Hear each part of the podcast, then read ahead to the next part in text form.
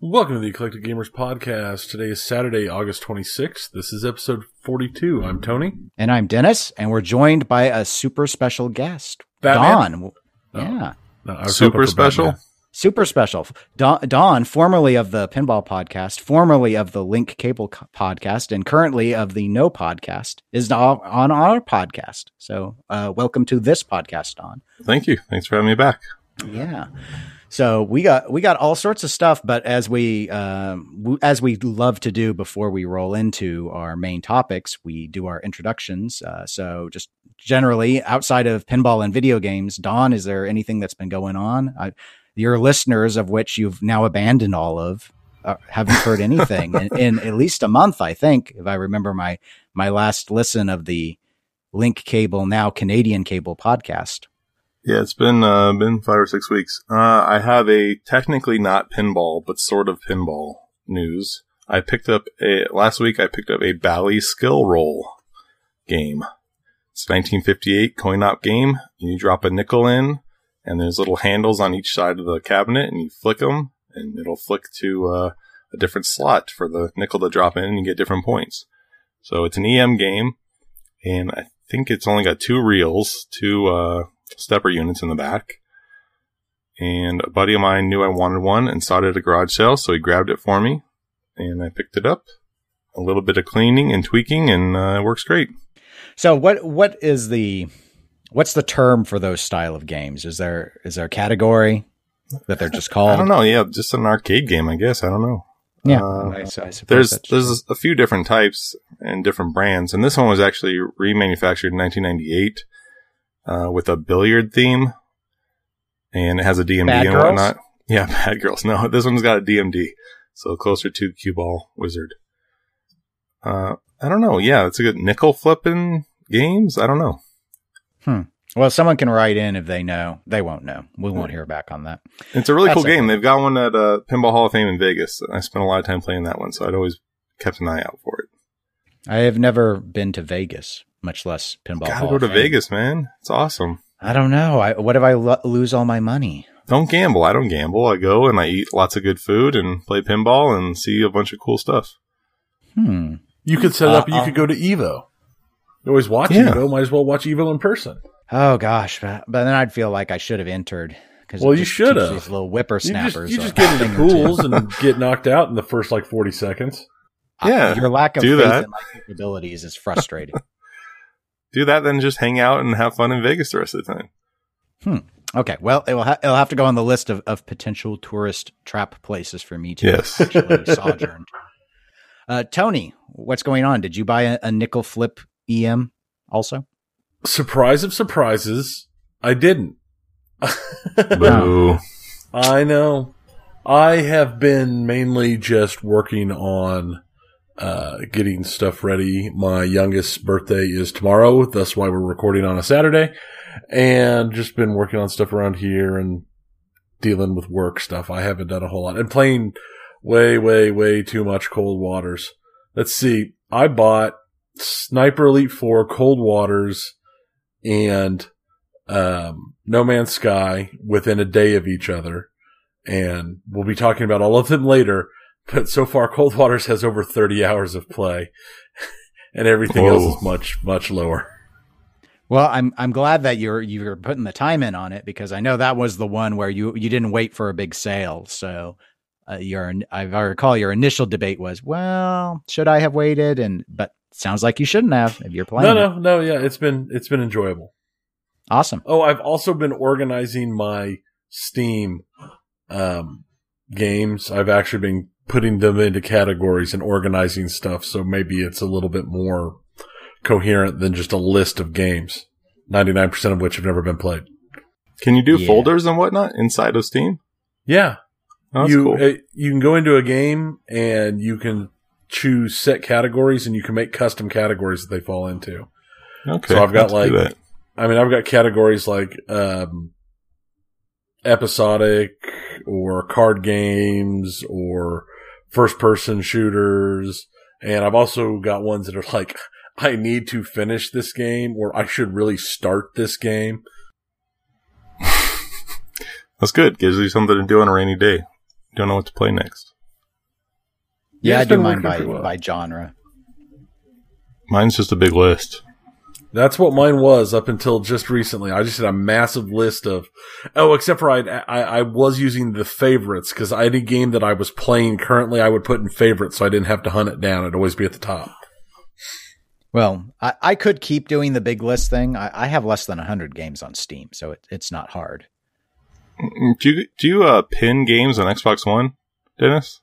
I do. If uh, if they're not retail discs, I've got the digital copies. I'll pin them if I'm playing them constantly, or I need to do uh, like a daily login for some of the free to play stuff. If I want to keep getting the boxes, so I don't have to do any work. Okay. Uh, I'll I'll pin those. Yeah. So so digital games I'll pin so that I can just stay on the home screen and jump right to them, and then I unpin them when I'm done playing playing them. yeah. So same kind of idea as what Tony's doing. It sounds like. Yep. Well, uh, for me, not a whole lot. Uh, actually, Tony and I uh, went and did uh, one of our area monthly pinball tournaments last weekend, and it's only noteworthy because there were actually four of us, couple couple guys who just like my brother-in-law and, and another person, uh, who just go to that one. They just go to that one monthly. It's a it's a little more friendly, I'd say. Everyone's friendly at all the at all the tournaments, but I think it's a little less intimidating for people who don't play all the time and it was only it was noteworthy because it was I think in the first time I ever saw when I finally looked over at those old IFPA ranking tracks where we all finished above last place. So so everyone everyone was a winner. But we were up. also all losers. So because that's pinball. Uh, other than that, actually, I did earlier today, as I had to do laundry because I've been out of town for work. I went down and finally put my name at the at the top on the Sharkey Shootout leaderboard. Tony came over the first day I had it working. it was after our pinball tournament, and he got to put his initials on the game. He had like a ten minute first ball. It was ridiculous, and and and then another person put their initials on, and I didn't have my initials on my own game, which of course is humiliating. So I I I had a couple successful games during the week, but I was like, no, I need to be the grand champion. So I finally was able to do that. Congratulations. Uh, now I don't have to play it anymore. I've I've won. It'll never play again. It'll just sit Probably. there. Probably not. I've won it. I won the don't, game. Don't let Tony play it again. Yeah, no, no. I well, probably considering the way my other ball two and ball three were so terrible, it was just ball one and well, and the extra ball on ball one that was really good. Well, the Yes. extra ball on ball two wasn't bad either. Yes. So, but Sharkey's is my my bad girl's replacement since I couldn't get a hold of one. Just had to make do. So sad. It was. It's very sad. But you know what's not sad? Our first segment. Actually, it, it is sad. but not our Uh, very first segment. say, Not our very first segment. Uh, we'll, we'll get to that. We'll get to that. But uh, in happier news in, in pinball, I actually did an interview earlier in the week with Terry, who is an owner. He and his wife own Pinball Life, which anyone who's ever had to work on a pinball machine is probably familiar with Pinball Life because it's a parts supplier. Uh, and so I, I contacted him to talk about the company itself and you know sort of how how it's organized, the things they sell, things like that. But thanks to Don, I also learned that Terry was involved in a Bagatelle project called Scorgasm Master. So we did talk about that at the end of the interview uh, because he just sort of gave a, a background on what what went into all of that and an update as to where that project sort of stands, a, as it were. And so I'm going to go ahead and I'll drop that interview in here, and then we're going to come back and we're going to continue doing the podcast. Well, everyone, this is Dennis with the Eclectic Gamers Podcast. I'm here with Terry, one of the owners of Pinball Life. Terry, thanks so much for taking the time out of the day to speak with me. Problem at all. I guess to start with, I, I think a lot of people on the pinball side who have ever had to acquire parts are familiar with Pinball Life, but I was wondering if you could give us a little bit about the about the history of your company. Uh, well, it all started by accident, really, which I guess is probably the way most good things do. Um, it was uh, 14 years ago. I bought a pinball machine. Back then, there was very little going on going on online for uh, parts, especially an add to cart environment basically just really didn't exist. I learned pretty quickly that your machine breaks first of all because they're all one ball from broken, and then uh, then you have to try to fix it, and it was uh, actually quite a struggle. So I then realized that I just happened to live by complete accident in the city that originally made all the pinball machines. So I just started uh, reaching out, trying to uh, see if I could, first of all, find NOS stuff because I figured, like, well, if I could find manufacturers, at, at that time it hadn't been so long since William had closed. Williams had closed. I mean, it had just been a couple of years. And I figured, like, well, maybe they've got just stuff sitting around. I know this is really naive, but I just thought, eh, I'll call them. And uh, I ended up, you know, getting a few relationships with different companies, and there wasn't a whole lot of NOS to be found, but uh, there was uh, parts that could be made. You know, the problem is, is you know, I would need one part, but they want to they want to make you a thousand. Right, and, right. And so I ended up, you know, that's back when eBay was really hot, if you remember that. And uh, eBay was a great uh, catalyst for uh, my company because I don't even think I was calling it a company yet. I'm not really sure. I was a stay-at-home dad messing around on the computer. I uh, would sell the extra parts on eBay, and I would also throw in a little information flyer about the tiny little site that I had because how was anybody ever going to find it? But that really helped. So everybody who bought a little part on eBay, and people used to go to eBay all the time to buy pinball parts. It was a big place to buy them at one point. Don't think it is as much anymore, but I could be wrong. I might maybe just stopped paying attention. I'm not sure. I, I turn to it still from time to time for, for very obscure things, such like Atari parts, for example. Right. Yeah, something that you know maybe someone's selling or they just have some NOS stuff that they're finally dumping or something like that. But for us, it was great because it helped get our name out there. Every time you bought a part on eBay, we put our little flyer in there about Pinball Life, and you know, obviously at the time, I mean, I mean, the first year we were in business, I mean, I was just basically messing around. I wasn't even really taking it seriously. Uh, I was raising two kids. I had, uh, I was working a full time job. Uh, my wife and I were trying to raise two kids. It got to the point, basically, you know, cut to the chase, that I got busy enough that I basically was going to just shut it down because I had a full time corporate gig and I would do that 50 hours a week, and then I was working another 40 hours on Pinball Life, and it was, you know, that's just ended up being productive in neither end. I was going to shut it down, and my wife said, like, well, why don't you just quit your corporate job and do that full time, and you know, stay home with our kids? And so I thought, well, if she's with me, that's great.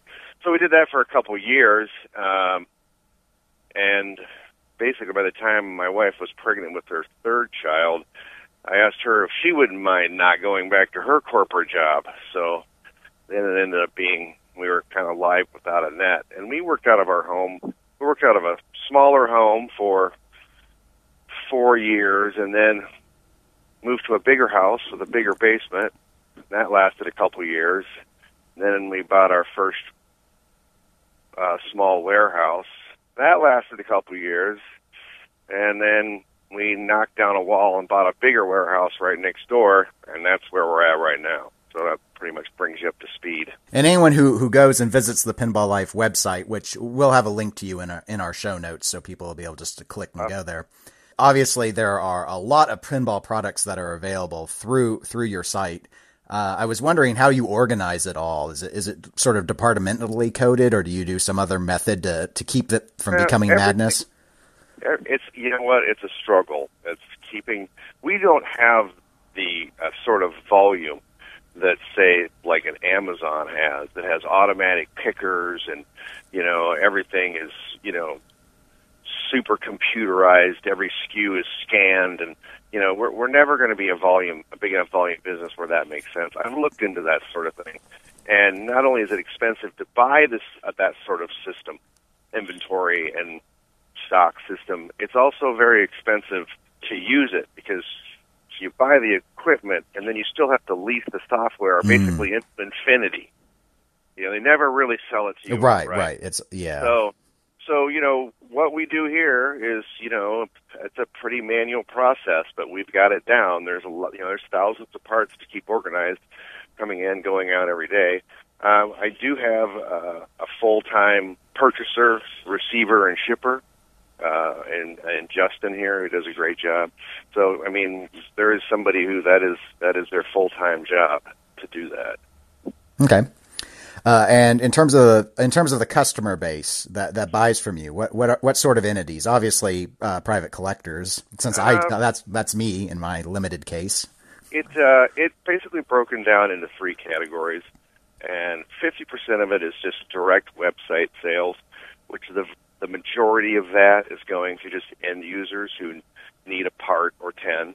That's about fifty percent. You know, just add to your cart and check out. Right. Type of. Uh, another twenty five percent is uh, wholesale to resellers uh, around the world.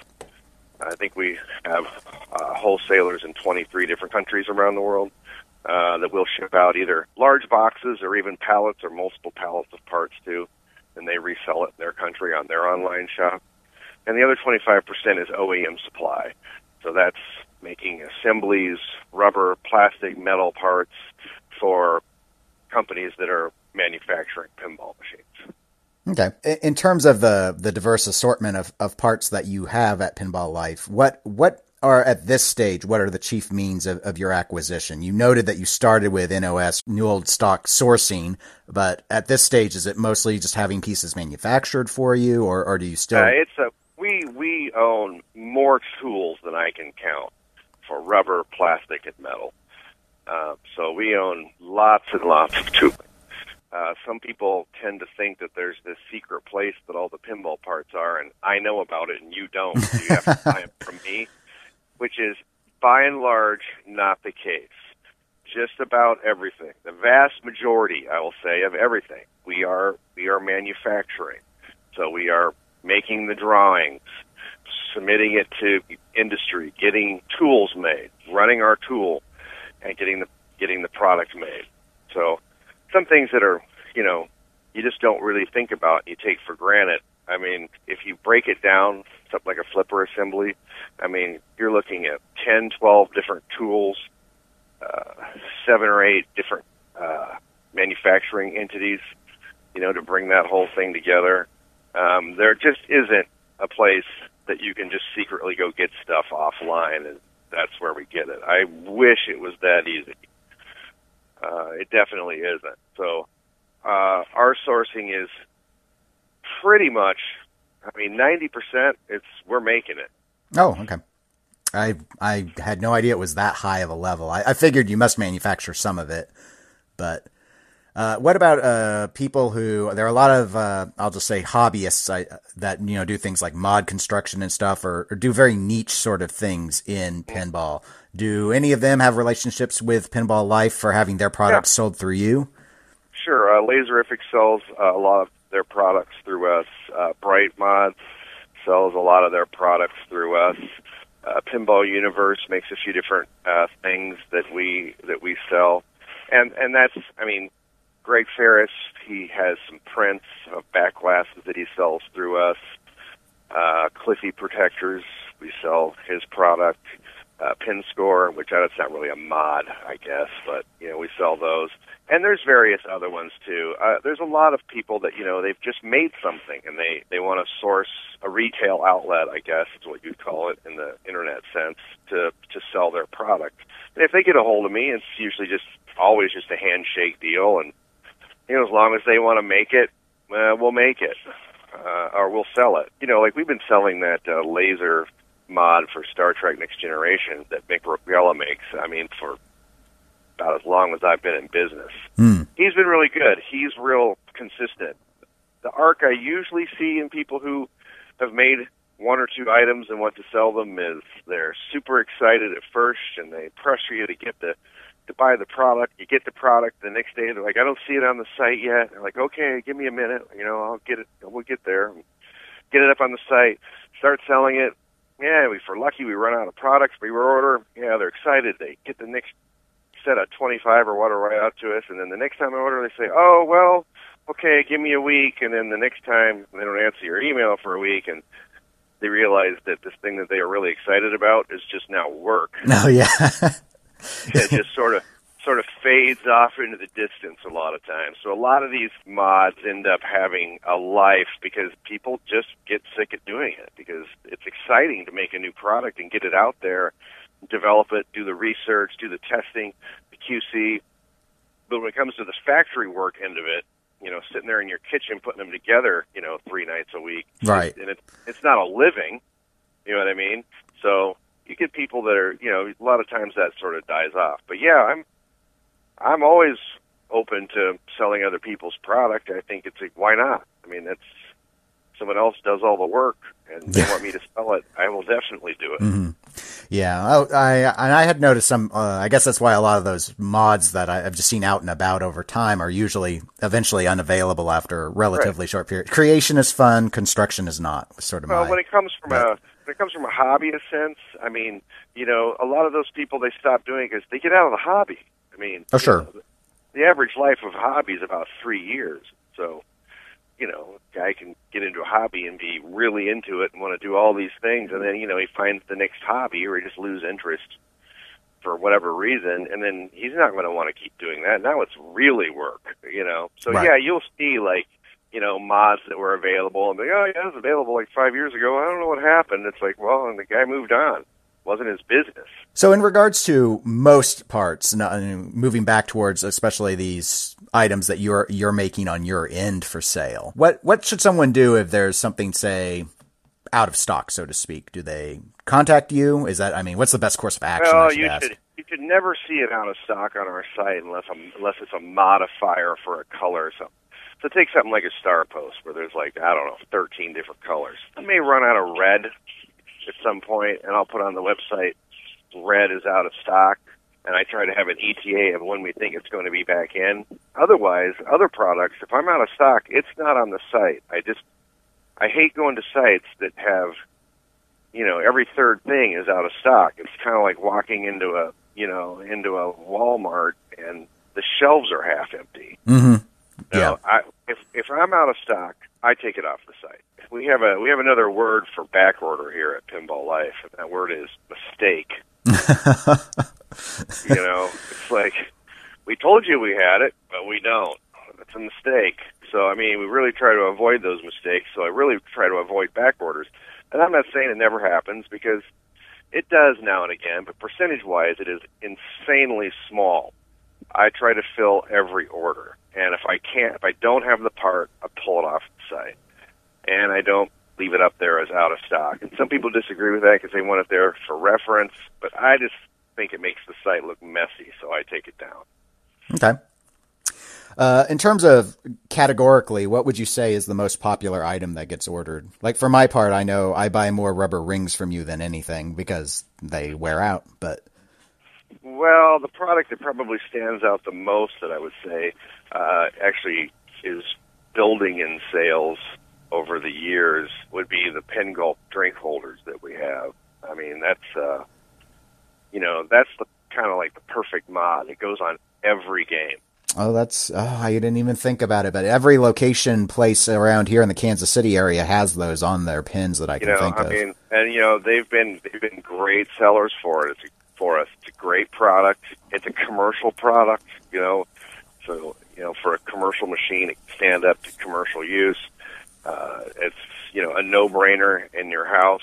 Uh, we've actually just re just retooled that whole thing and made it uh, removable with with just by your hand. So if you want to get into between your machines, you can just pop it off and Mm. pop it back on. So we've actually a friend of mine always says if you don't antiquate yourself, someone will do it for you. So we've actually got a new version of that that we're selling now. We sell the old version too, where people want everything to be the same. But that's the product really for me that stands out as as something that has sold consistently and actually the more they get out there, the more we sell. The more people see them, the more people want them and want to buy them. oh yeah, I, um, they get used a lot. Every time I'm out to one of the barcades, it's uh, they're very convenient. And I would say for other things, I mean, ma- mainly it's it's consumables. I mean, it's the things that that get replaced even in home use. You know, that's like something as you know silly as leg levelers. They go bad in home use. You know, they're down there on the floor, no matter what floor it's on. People get a new game, they like to put on nice fresh leg levelers. You know, so. And then there's people who throw out their pinballs every year, whether they need to or not, which I can't talk them out of it, but they do it. So of course, there's something like that that you're just selling, you know, tens of thousands of a year. What would uh, let me because I've seen conflicting uh, statements on that. Let me let me ask you what what would your recommendation be in terms of pinball replacement? Uh, replace them when they need to be replaced. It's common sense. So just just check for pitting. Don't replace them because it's January first. I don't understand that. Uh, it's not a battery that might leak sometime through the year. That kind of makes a little more sense to me. Uh, but a ball is either, you know, good or it isn't. And most people also don't realize that the playfield is way less smooth than the ball. So it's really the playfield's fault. It's not really the ball's fault. Mm. Um, now, I'm not saying play your pinball machine with rusty balls or anything like that, but I look at, I, you know, when I'm playing when a game, I'm I'm somewhat aware of what the balls look like, and if it looks like they're starting to get a little beat up, I replace them. But no, I know, it, I, I've makes met sense, people that but... replace the pinballs every three months in home use, and that means you're getting what about you know 20 games, and you replace the ball. Hey, I'll sell them to you.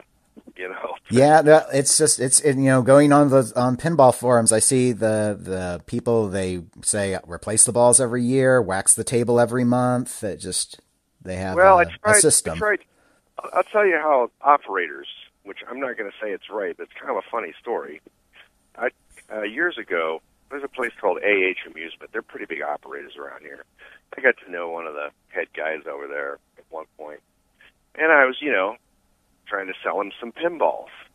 And I asked him, like, "Oh, who do you get your pinballs from?" He goes, "Oh, I don't know." I'm like, "Oh, you know, I could, I'd like to quote you on." And he goes, "Look, we've been in business since 1940. My dad started this company." So, you know, we've been in business for 70 years. I think we've bought about 40 pinballs in 70 years. He said, You know when we replace a pinball? And I said, No, when? He goes, When we can't find it. so there's there's one end of the spectrum, and the other end of the spectrum is like change it every three plays. So my answer is somewhere in between you know, find your happy medium. But I guarantee you, there's lots of pinballs that get thrown away that are perfectly fine. Mm. Oh, that's in- it's interesting. Uh, spe- speaking of, I guess, interesting stories, I was wondering, obviously, aside from my questions here, which we, we can say no comment on, uh, what are the dumbest questions you've received from customers? Uh, well, I've I had one guy ask me what the name of the ball was that the machine used. okay. Okay. So I, I, hope he was new to the hobby. Uh, and I had one guy call me who said, "Do you have a rubber kit for my game?" And I said, "I don't know. What game do you have?" And he said, "I don't know." so the chances of success in that phone call yeah. were slight. It's impossible to know for sure, I suppose. And I had uh, a person last one who had called me and said, wanted to know if we did repair, and I said, no, we don't do repair. We, I can, you know, I can send you the name of a repair person, uh, but but we don't actually do repair ourselves. And she said, uh, okay, well, give me the name of that repair person because I'm not going through that coin door and changing that light out myself. Just a burnt bulb was her issue. A, a I burnt guess. bulb, but she had no idea that you could take the glass off. Right, oh, okay, yeah. He was going to crawl inside the machine and do it. Wow. Well, I guess if she was thin enough. Uh, I'd get my head stuck in one of those things. But uh, I, I, just have one final question, not really related to Pinball Life, but I was uh, I was talking with uh, Don, formerly of the Pinball Podcast, and he is familiar with your the Scorgasm Master project, and he wanted to follow up on that, and so I wondered if maybe you could explain what that is, and and then I guess give give an update. Yeah, sure. Um, Oh, it's probably been close to three years ago now. Uh, me and uh, Andrew Barney kind of started this thing. Yeah, Andrew Barney of ABP ABP Enterprise. He winds coils for pinball machines. Uh, we've been buddies for as long as I've been in the hobby. So you know, 15, 16, 17 years. And uh, we had always wanted, as a bucket list thing, to make our own game, which a lot of people have. But I didn't want being that I'm in the parts business, I certainly don't want a conflict of interest. I'm not a pinball machine manufacturer. I have no interest in being a pinball machine manufacturer. So we thought, like, well, let's just do something like really crazy. Like, what what's nobody making and nobody cares about? It's like, oh, it's like bagatelle machines, which, as far as I can tell, were not uh, even called bagatelle machines back in the day. They were called uh, pin games.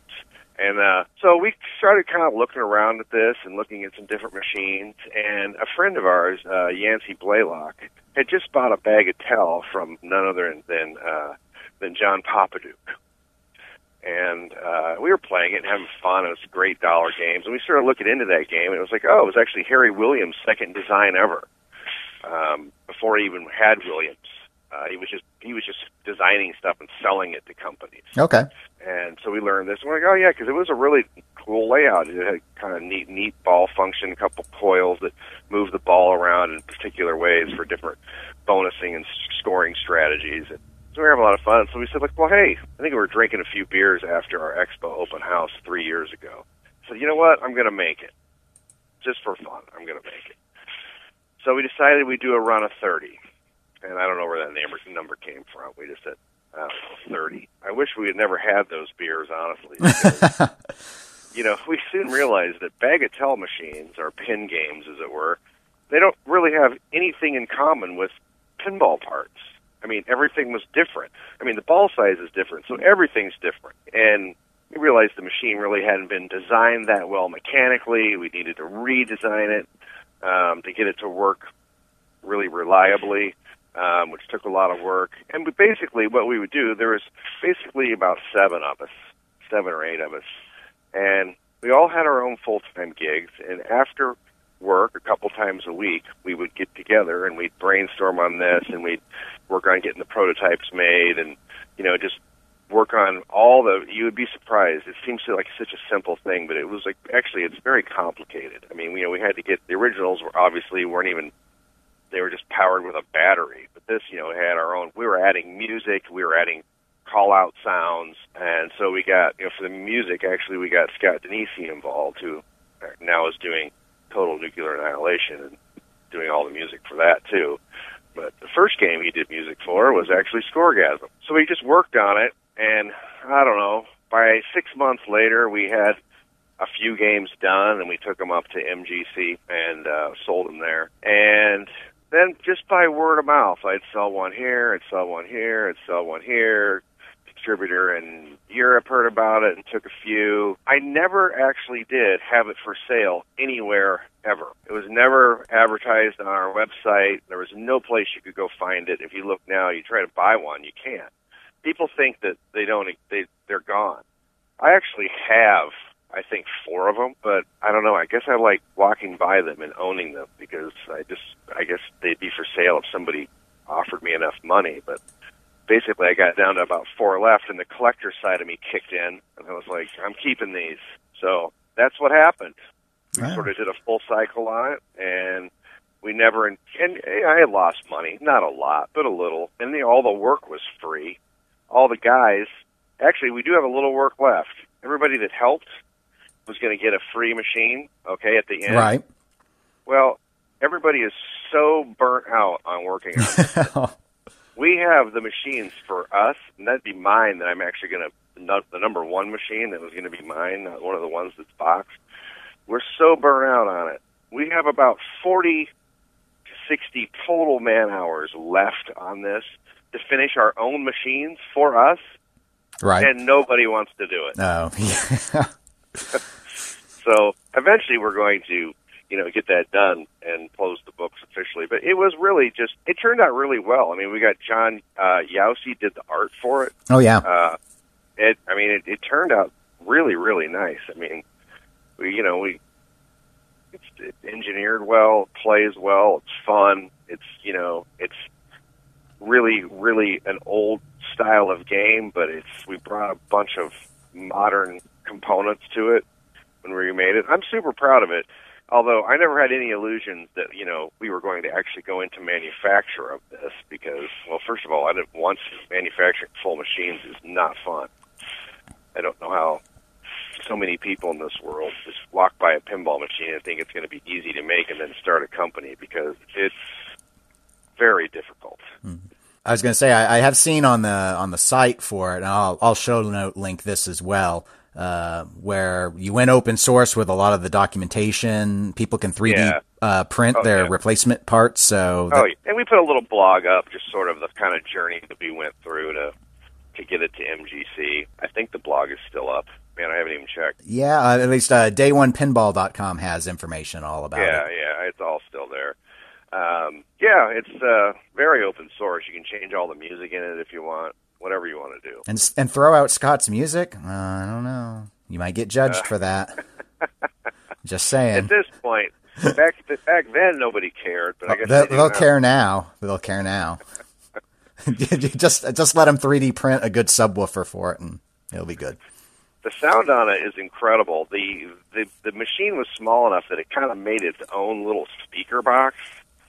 I mean, we all of us were kind of blown away when we put just a normal eight inch speaker in that thing. How it had two little tweeter speakers as well up on a little mini head that we made.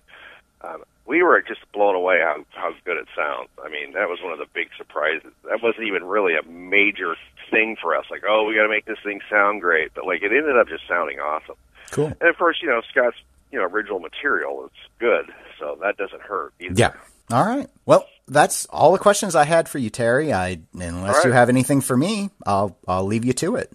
I'm all good. Thanks for calling. All right. Thanks for talking to me. Well, and my thanks again to Terry for participating in the interview and telling us about pinball life. But I appreciate it.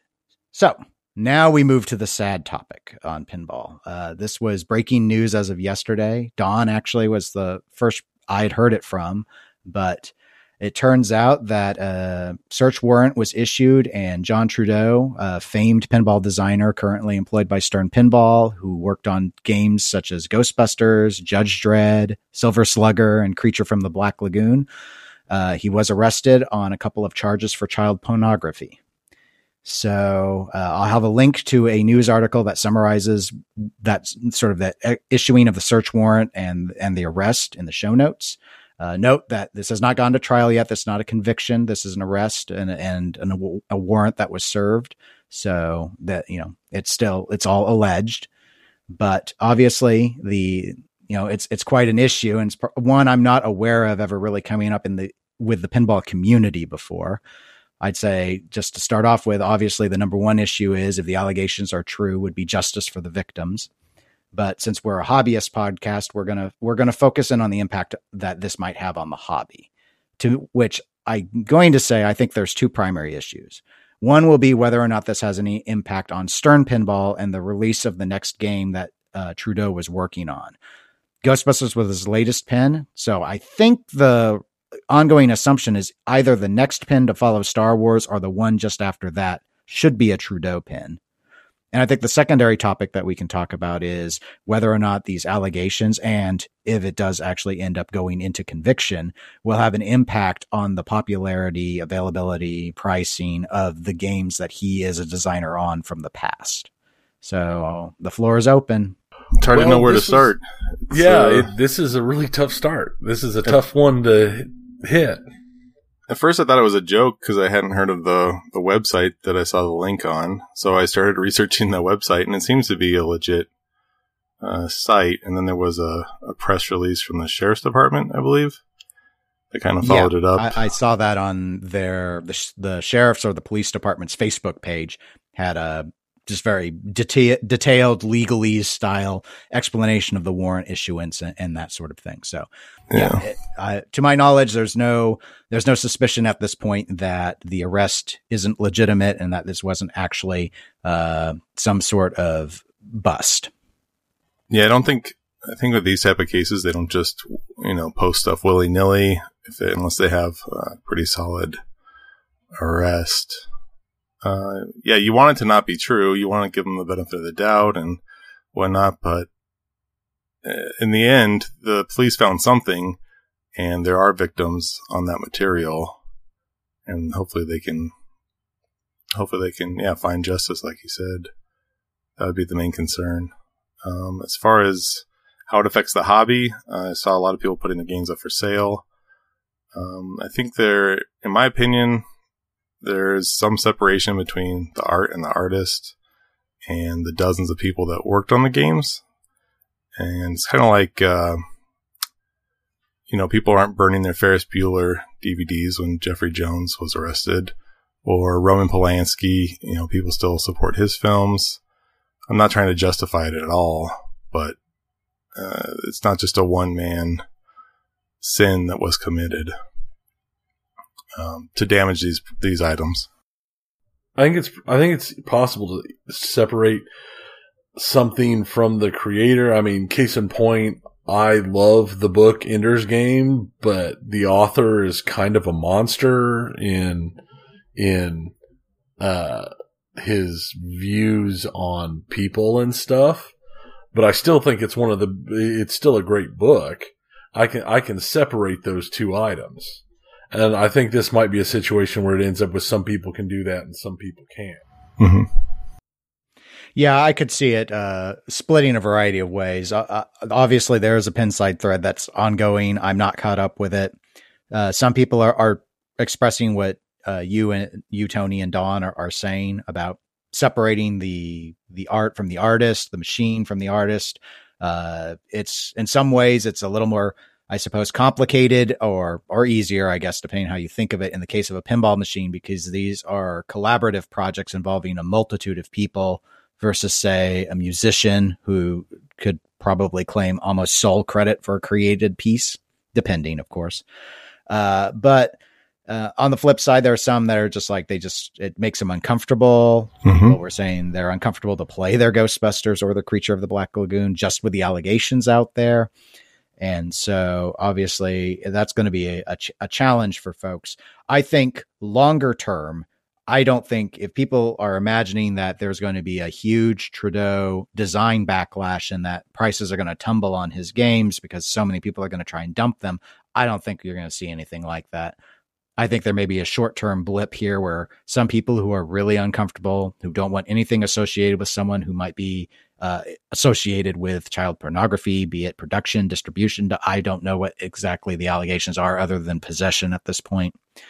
But they just don't want anything to do with that. They'll probably try and unload. I don't think they're going to have to cut their prices to, to get rid of those machines. I think there are enough people that will be able to distinguish and say, no, I don't think of it. A lot of people don't even think necessarily, oh, creature, yeah, that's that great Trudeau game. They'll probably just think that's a that's that awesome Williams game I love, and they'll just buy it without a second thought. So I don't think it's going to have a big ish- impact on the used side of things. Now, what happens with him and Stern? I don't know. I mean, at the very least, I can imagine the newly hired Zach Sharpe might have to market the Trudeau pin in a very different way than perhaps they planned to. Well, if he's got something in the can, I could see them making a small change to it. Uh, sort of like Steve Ritchie. I know Steve Ritchie and George Gomez went in and made little changes to Popadiuk games or whatever. Um, they make enough tweaks that say, oh, it's collaborative effort and it's not his design at this point. Even, uh, CSI, how it's known as like a Pat Lawler design, but it was changed so many times. I could see them. Stern just, oh no, the game's been redesigned. Um, his project is no longer being used. And as far as Ghostbusters, I'm guessing they'll just keep rolling with it as far as production. I don't see them stopping. Um, Yeah, I'm curious to see what, if they'll make a press release or what they'll say about the whole issue. Yeah, I I'm going to guess they're going to stay silent at least until uh, conviction time rolls around. I mean, Yeah. if, if he uh, if if the case is dismissed or on honestly if if it's not going to be dismissed, I wouldn't be wholly surprised if there's a plea and based off of whatever those penalties that are agreed to, Stern may be able to say, okay, that's it doesn't look bad enough that we can still keep him or you know maybe if, if anything's if it's anything at all given that, that the category is child pornography they might just have to cut ties and say we we got to get rid of him uh, Mm. just because the, the hobby's too niche. Too many people know the designers and we would never have an easy time marketing the a design from someone like that. Whereas ghostbusters i think we're past the marketing stage. Obviously it's in production and will still be in production for probably at least the next two and a half years. But it's you know that, that the ship's kind of sailed on that one. They've already done all the marketing. Now all the marketing Star Wars. So, but you, you bring up a good point, Don, about the nice thing for Stern at this current juncture is we don't know what the next pin Trudeau is working on is. The rumor mill is he had Iron Maiden, but the rumor mill also is is that he had Guardians of the Galaxy too. And so even if those two themes are true, we don't know if I mean everyone's thinking Trudeau would be next because we just got Ritchie and we had Borg before that, but we don't know when Elwin's fallen into the the lineup of the four developer cycle that they're using, assuming that you know Gomez and his Batman sixty six was just a one off. Uh, so you know, people won't really know for sure, especially if they did do some tweaks and say, okay, well, it's it's a Borg design now. Iron Man's a Borg game, and we who follow the hobby might go and say, okay, Borg just had Aerosmith. We know he didn't put this game out by himself but it'll still be his name uh, as lead designer on it, so to speak. Or they could do if it, if it was too much was out there or they it was too risky, they pull an American Pinball and say, okay, well, we're still going to do a Houdini theme, but you know, yeah. J, J pop's out, Balser's in, everything's redesigned. Yeah, I could see that happening. And uh, you said something about maybe Stern not having enough evidence to get rid of him. I I would guess unless he's totally 100% cleared, he, has gone. I can't right, If he is completely cleared, he might be gone just for because of the image issue, The stigma, yeah. Yeah. May, maybe. I, I mean, let me let me clarify a little bit in the sense that I imagine unless the charges are dismissed, Stern would end up getting rid of him because of the fact that it's child pornography. Right. The reason I'm hedging is that you know he might get a plea bargain offer where he doesn't have to do jail time, for example. If it's if he's not because I, I don't know the details of the of the distribution. If they don't think he's producing though and isn't directly victimizing, they might be more lenient. I I don't know how these cases. I don't know. So because my guess is if they served a warrant, the suspicion is not that he downloaded a couple of illicit images, but rather that he'd probably be fairly deep involved in some sort of distribution system. Uh, I, yeah, I don't know. It said two counts of possession. I don't know right, what extent right. that means. Uh, and, and from as near as I, as near as I could understand that it could be as specific as saying, I mean, some people see that and they go, Oh, does that mean he had two underage images? It could mean that there were two different computers with material on it yeah, example. I would guess if you're part of a sting, it doesn't mean you don't just have one image right somewhere. Right. And so, uh, uh from what I had read, uh, with what little research I was able to do bef- before we went to air on it, a lot of times the charges will be categorical and they don't tend to do it image by image or not at least on the initial charging. But if they need to start, they might try and use that as a, as a plea bargain tool. And if there's the insistence of going to trial, then they might say, okay, we're going to do a count for every single image now to because they generate a lot of times they just use enough that would be able to get them life. And then they don't need to worry about the rest of it. They'll have the stuff where they have the really solid evidence chain because uh, from what i could find out a lot of times on the investigations they try very very hard not only to show the possession which in a way is the easy part once you've gotten the warrant and actually have the computer but to show that this person meant to download this they're not out to try and get people who went to uh, a standard adult pornography site which inadvertently put up a 17 year old model who lied about their age. That's not what this is about. No, that'd be on the site, right? Right. It'd be, it'd be on the site. That's not the, you know, this is a case in, and from what I could tell in most of the child pornography cases, it's either the, it's a sting where they pretend that they are a peddler and people go to them and you're actually trying to make the arrangement with the police directly, like a drug buy uh, or they are able to gain access onto like a peer-to-peer system where there are known uh, child pornography distribution. They know which files have the child pornography, and they're able to track it. They're to track the IPs, and then they get enough evidence to show, well, did they have an open Wi-Fi? No. Uh, was there anyone else using the computers? No. You know, do we have enough now for the warrant? And they go in with a warrant, and then, oh, you saved copies. Uh, doesn't look good, especially if it's a few thousand. I mean, Yeah, this is. that's the thing. I mean, I, am getting kind of grossed out by. I don't yeah. know. Like it's hard yeah. to even think about. Yeah, yeah. so it's it's so strange because this black hole. Yeah, yeah these these uh because these designers are by a lot of people are often idolized. I mean, isn't Judge Dredd inside of our hobby body? Yeah, it's yeah, our yeah. hobby, uh, and we talk to a lot of these people. So, I mean, you go to a show and you can you could meet John. You see Steve Ritchie at Texas Pinball Festival. You see you see almost all of them except J-pop around at various places. Yeah, so, the, the blip is going to be in our our hobby for sure. I don't think you know you put you put creature up on Craigslist. Somebody who just remembers the game won't have a problem buying it, but you know the pinball collectors might have a second, uh, at least for a little while, might have a second thought about it. Or yeah, yeah, and, and it depends on the collector. I mean, for example, there are a number of the people we play with locally at the competitive level who are very good competitive players, many of which have at least a few machines. A lot of them aren't really familiar with the designers. So when I've had That's discussions with them, I, have found I've noticed to be like I was talking to one of our one of our better players uh, last year, and we were playing World Poker Tour, and I said, "Yeah, I think it's a really different layout for Steve Ritchie." And he's like, "This is a Steve Ritchie design, really?" I thought he always just did stuff that was like Star Trek. It's like, no, it's a Steve Ritchie. I, am pretty sure. Uh, but yeah, it's just yeah. Sometimes they don't know, and and sometimes they do.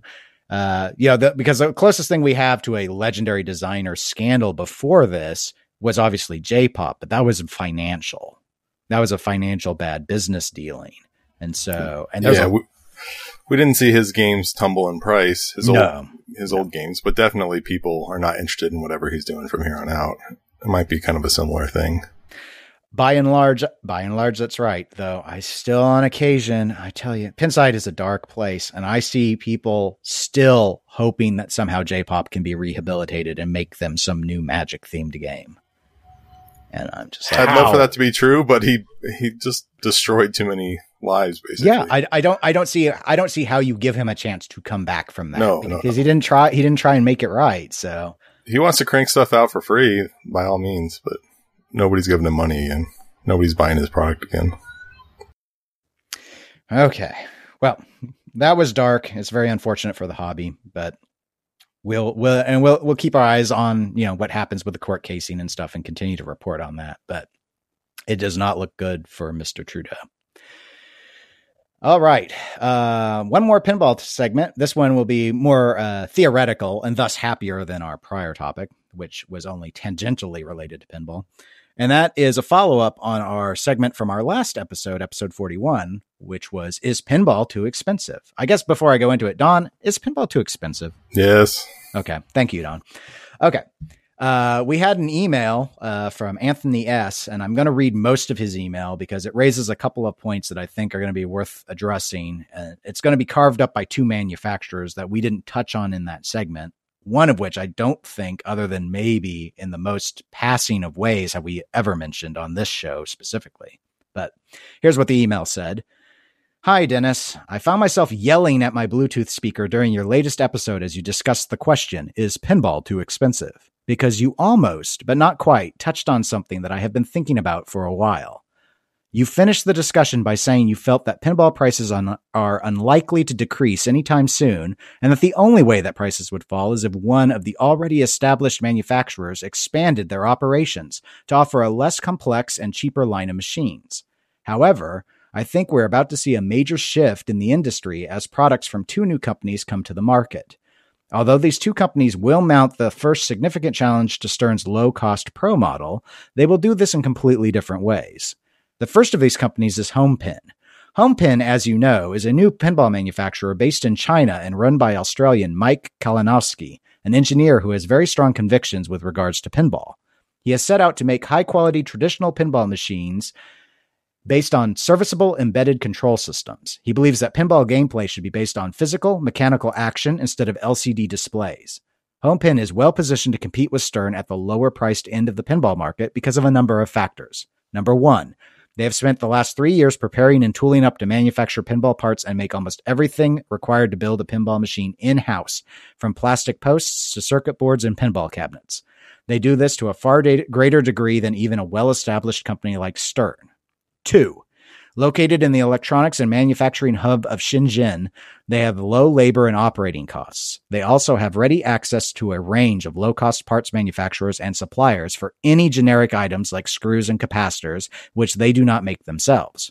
Three, they have a steady income stream from their already established production of pinball boards and arcade machines and are therefore more financially secure than some other boutique manufacturers. These factors will allow HomePin to offer pinball machines at prices lower than Stern's Pro model, with their first game set to sell for around $5,000 US. HomePin, however, have up until now mostly flown under the radar. This is because Mike's somewhat prickly character has meant that he has received a less than warm welcome on Pinside, and also because the theme of their first game is relatively unknown outside of the United Kingdom and Australia. They're currently building two prototype machines, which will be revealed at a pinball show in Australia in early October. The second company I believe is poised to shake up pinball prices is the Texas based pinball company Multimorphic, headed up by Gerry Stellenberg. This company is at the opposite end of the spectrum to the uber traditional Homepin, but has also been largely ignored by the pinball community. In Multimorphic's case, it seems that this is primarily because their innovative approach is too extreme for many traditional pinball enthusiasts. This company has created a unique pinball platform which allows users to play a theoretically infinite number of different pinball layouts and games on the one physical machine. This means that once a customer has invested at the initial platform price, uh, at the initial platform at a price at around the cost of a Stern LE or Jersey Jack machine, additional games will be significantly cheaper than anything else available at the moment. New games are expected to cost between $1,500 and $3,500 US. Like HomePin, Multimorphic has an established revenue stream. They sell pinball control systems for custom pinball machine developers and should have received a boost recently because of the success of the spooky pinball game Total Nuclear Annihilation, which uses Multimorphic's P-ROC control boards.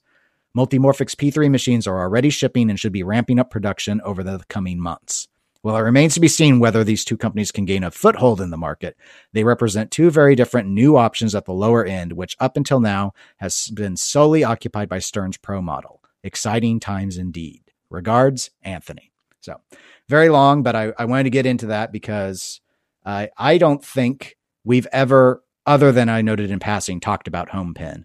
So I guess let's go ahead and, and start off with that and this argument that Homepin is in a decent position. That seems to be Anthony's, you know, that's his argument that Homepin is in a decent position to compete against Stern at the cheap pro price point. I always forget about Homepin.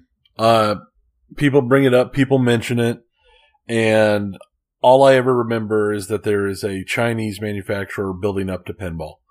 Um, I think if anybody's got a chance to do it, they, they probably do. They're in the right place. They've got the right um, the the the short uh well what's the word I'm looking for? The short line from the for parts and everything and everything's low cost and can be built cheaper but I don't know until it's all going to be based upon the game. And I think that's going to be the real answer is it's got to be a game that sells big enough that people are going to remember them and pick it up and allow there to be a game 2 and then a game 3 yeah the theme Thunderbirds is not going to fly over here, so the gameplay has to be rock solid. If it plays really well, maybe they'll get some traction and people will be interested in the next game. But I don't see if people aren't popping on Jetsons, people aren't going to pop on Thunderbirds. Yeah. I mean, I've, I've got a couple friends from the UK. They love Thunderbirds. They grew up with that stuff, but this is yeah, for us over here, I remember it as a campy thing that I think I saw something once or twice. I think all of my memories of it come from stuff referencing it because I don't think I've ever actually seen a full episode. It's just not in the American lexicon. The UK market's way smaller for pinball. I mean, America's kind of the big fish, and then you got Australia's probably up there too, and then Europe. And if it's just UK, might be kind of a slow seller in that area besides the UK. I mean, in Europe besides the UK. But I do like the idea. If you can keep the price low, uh, the price of Thunderbirds is five thousand four hundred uh, thirty-two dollars and ten cents. I think five, four, three, two, one. Oh, how clever! Yeah. so I mean, that's not a bad price. That's a little bit more than a Stern uh, Pro, though. Yeah, I mean, is that is that with shipping on the Thunderbird? I'm assuming. I doubt not. it. Yeah, I doubt it. Yeah, Star Wars. I think je- most distributors at this point that I've been hearing are around 5300 to your door. Yeah. So, so sort of 52 to 5400. Uh, those numbers vary based off of which game because I think Star Wars is going for about a hundred bucks more than Aerosmith is. Uh, so it, yeah, it's still higher. Um, And- And is that price is that price fueling is that price low because it's their first game, kind of like Wizard of Oz started at sixty five hundred, or is it high because it's their first game and they have to build a factory? We don't know what the pricing on the second game would be. If you can keep it sub five thousand, that puts them in a good spot. I think Spooky being sub six thousand is kind of one of their uh, one of their banners and one of the reasons people are interested in their games because they go, oh, it's it's not going to go over six thousand bucks, and that's cheap somehow for a pinball machine. And Spooky does a lot of stuff in house too, so I'm not getting screws or anything, but doing their their playfield art and uh, cabinets and whatnot. That's not a something to sneeze at. Yeah, I I think it, it depends on on a number of things. Uh, that what you what you Don and Tony have both talked about the the theme of the first game is is not, just not it's not the right choice if you want to target America. My sense of Australia is there may be actual uh, higher per capita level of pinball collectors, like how many pinball collectors per thousand in population. They may actually have a higher per capita level, but they have less total numbers overall because they have a, such a smaller population. So it's I get it because he's an Australian manufacturer based in China that he would want to do something that would appeal broadly to Australia. But I I do wonder about the numbers if this is going to be. I mean, it really comes down to future themes. In, in an ideal world, I would have said, you know, do Thunderbirds or go for your UK and Australia market, and then go and work out a deal with Trey Parker and do and Yeah. do Team America for the US because it's the it's the art style. I mean, that's what I know Thunderbirds from is when Team America was coming out. People are like, "Oh, it looks like that sh- old show Thunderbirds." It's like I don't know what Thunderbirds is. I've seen some clips. I don't even think I've ever seen an episode. But yeah, I could see the argument that they might be well positioned though to compete on pricing. I think that part's very true. The fact that they're doing the manufacturing is obvi- the obvious argument there is Chinese labor is cheaper than American labor would be, or Australian ma- labor, or European labor. So you could get cost savings on the manufacturing side. But I think the big question, setting aside the theme issue that we have with Thunderbirds for a broad market penetration, would be how many machines can HomePin produce in a month? I have no idea. Uh, the quality concerns. Some people are just they're just going to stereotype by default that China is going to have an inferior product. There's no practical reason to think that that's going to be the case. Uh, there are plenty of things manufactured in China with excellent quality. And so that's going to come down mostly to Mike's choices in terms of his quality of parts. And then also the training of his workforce, which I know has to be a hurdle because they've never built pinball machines before. But that's a hurdle that almost all the manufacturers have had to face, and some of which have tripped over that hurdle. Did you guys see the flyer that came out this week for Thunderbirds? I did, yes. It's kind of. I of did not. it's a picture of the cabinet, and then the flip side is just a list of really basic pinball bullet points, like real pinball action, real mechanical action, that kind of thing. Doesn't really. I don't know why they made it Real now. if they're- pinball action. Yeah, if they're unveiling the game in six weeks, I don't know why they put the flyer out now, but Yeah, I don't know. Uh, Mike had had played really close to the vest. I feel on Thunderbirds. I've actually Yeah. thought about contacting him, but I've always assumed he'd be more comfortable going on an Australian podcast when he's ready to to do a discussion about about the game itself. And I do like that he hasn't fallen into that highway pinball trap of or Dutch pinball trap where they just started announcing stuff and then there was delay after delay after delay and that's just Mhm. plagued so many of the boutiques. It's honestly besides Spooky, it's plagued pretty much all of them. And yeah, so- respect that. so yeah, I yeah, I respect that as well. Uh, so I guess in terms of Anthony S's uh, query or or supposition, I would say yes. I think HomePin could be in an excellent position to compete with Stern on price. Uh, for me, it's a question of output volume, and secondarily, it's going to be uh, about what themes they go with. I I get that a lot of collectors they just go gaga over wanting unlicensed themes, but you know, dialed in isn't good because it's an unlicensed theme. It's good because it plays good, but it would undoubtedly sell better if it was licensed to something. Yes. So I just it's not it's just not the move to make. This obviously shows that Homepin is is interested in licenses. They just aren't so far showing they're interested in American licenses. But Well, and even then, uh, Multimorphic, their Lexy Lightspeed, I'm more interested in that theme than Thunderbirds. I guess Yeah. because it's something new and it looks cool.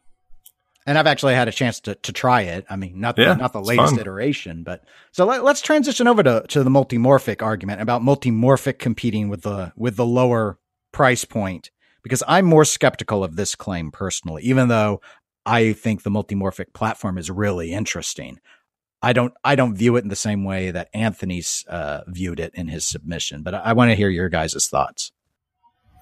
I think the price makes sense when you get into like game three or so, because they're ten thousand dollars. That's the price of two Stern Pros right there for just one game, and then you add on a second game, you're up to let's say 12 12,000. So you're still kind of up there. Once you get into game three, game four, if they're things you're interested in, then it starts making more sense. And I think they're pretty open with letting people program their own stuff. So I could see if people want to homebrew and uh, kind of get one and then build build their own games and maybe license some of those, then maybe we could see a rush of several different designs in a couple years. But ten thousand bucks is still a big buy-in. It's kind of like video game designers, isn't? Aren't like dev kits like ten thousand bucks or more? Yeah, I've I've heard all sorts of things about how, how the dev kit things work. Uh, Yeah. I, I don't even know if they always have to buy them, and if sometimes the the the manufacturer, like a console manufacturer, might go to some of the big ones and say, "We want you on our platform." The big ones, sure. Because yeah, I'm talking Big- like a homebrew guy buys a dev kit to he still has to make something and then sell it down the line for it to, you know, be worth spending that money. This might be the same kind of thing. Yeah, no, I can definitely see it, it. It's a. I like the I like the system well enough, but at ten thousand just for one game and a couple other things, it's not nearly as huge.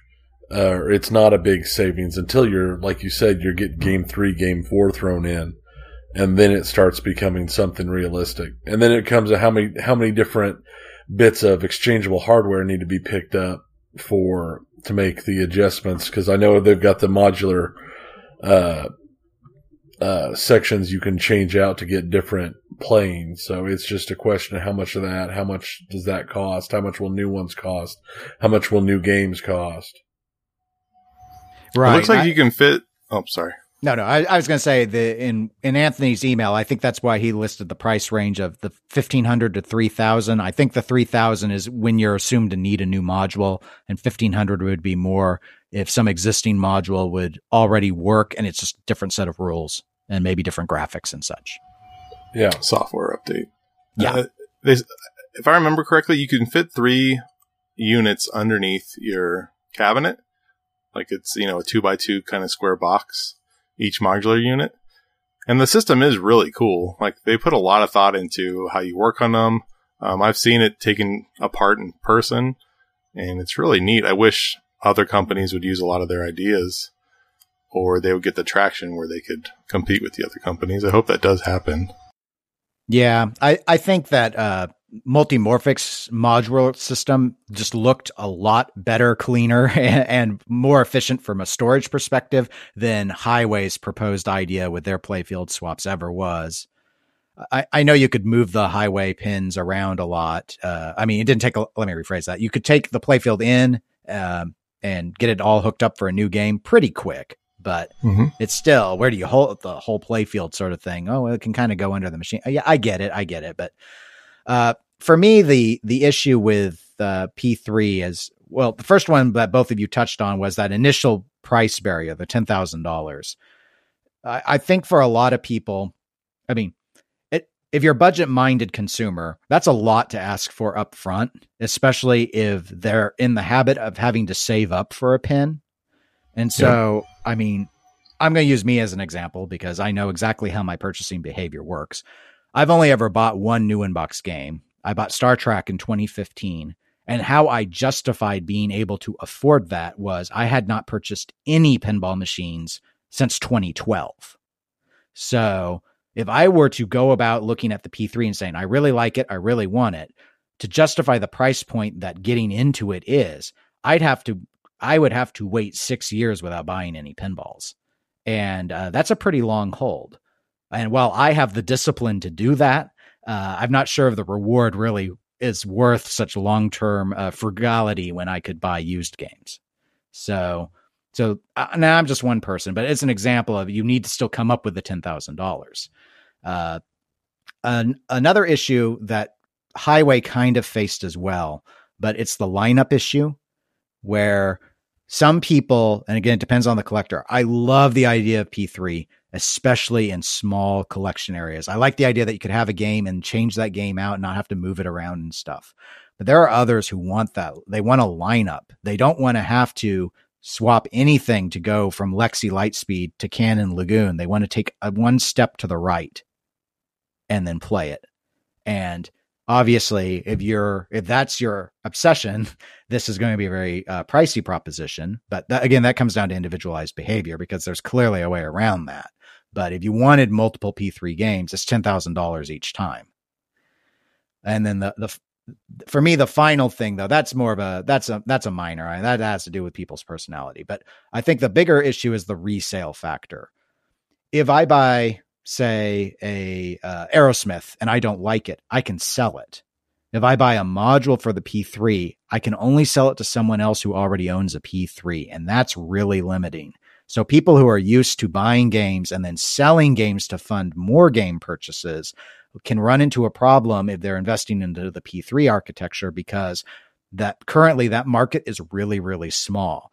Yeah, your game maybe only cost fifteen hundred or or three thousand dollars, but three thousand dollars other than my Star Trek, I've never paid three thousand dollars for a pinball game ever. Everything has been less, and so if I buy it, I'm like, okay, well, I could probably sell it for 2800, except I can only sell it to the 50 people with a P3. They have to already not own that and want it at the same time.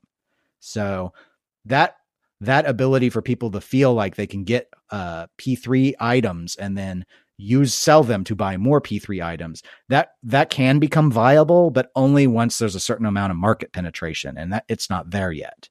And I don't know how quickly they'll be able to get there. So that's why I don't think it. I don't think it drives the price down on the uh, against. I don't think it forces Stern to lower their pro pricing. Long story short, it's not a good idea to buy new in-box games to resell. Like if, if there's a new game you want, wait till somebody else opens the box. Like I wouldn't buy them as something you're gonna flip. So if you're buying modules, it's gonna all go as one kit. I wouldn't. I wouldn't drop three grand on a kit to not be sure you're gonna keep it because you're right. It is a much smaller audience. But that's true of Sterns. Like, don't buy a new unboxed Stern if you are planning on selling it right away. Right, right. Uh, but I, the issue there is for for a lot of existing collectors, they're used to saying aside the new unbox thing, they're used to being able to go, okay, let's see. Oh, well, there's some a used pin. I've never tried it before, but eh, it's twenty five hundred dollars. I'll buy it, and if I don't like it, you know, I'll trade. I'll trade someone for something yep. else. But they won't be able to do that with the P3 stuff because they won't know anyone else with a P3 is what I think the the initial problem is. As more and more P3s get out there, that problem can go away. But I'm trying to imagine how many uh, multimorphic P3 units can be ex- expected to be sold in say the first year. When we're yeah. looking at look at the buzz, the huge buzz around total nuclear annihilation. That thing has it's a great it's a, I don't have you ever played it Don? No. I tried it at uh, as a Whitewood and I I really liked it. It was my favorite game of TPF this last year, but the they still haven't sold 200 of them. Well, it's, ca- and it's doing well. Uh, you kind of hit on something I hadn't really thought about. Is that if you have, let's say, you, you own four games and you're tired of playing uh, Walking Dead, so you move over and you're playing Aerosmith or whatever. If you only have room for the one game, you can't do that, and you're going to have your favorite. You know, Metallica's your favorite, Aerosmith's not, so you're going to sell Aerosmith and get something else. You can't. You can't do that with uh, the P3. You can't sell just the one part, probably that's not your favorite uh, once you have it in your collection. And if you're you have your favorite installed all the time, you're not ever installing the other ones. You're, you would be kind of stuck with them, especially if they get a, you know, if, oh well, Cannon Lagoon that's everybody's least favorite, so then it's going to get that stigma, and then nobody wants it, and that right, could be tricky. Right. And if the and if the saturation were there and you know and because people pick which which games they want they don't get them all from the get-go especially as more Right. and more of the libraries filled out then that wouldn't be an issue and it could be like oh yeah well i got this or i traded this for okay i i'm tired of cannon lagoon but but they've got the the training program for kids and i've got kids and i want them to learn the flip. Let's trade.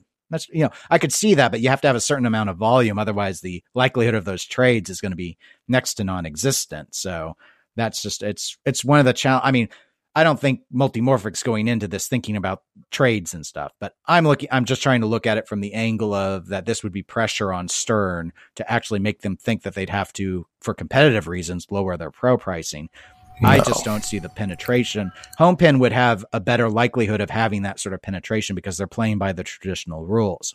Multimorphics rewriting all the rules as they're going along. And that's what makes it so dynamic and interesting, more interesting to watch than any of the other manufacturers.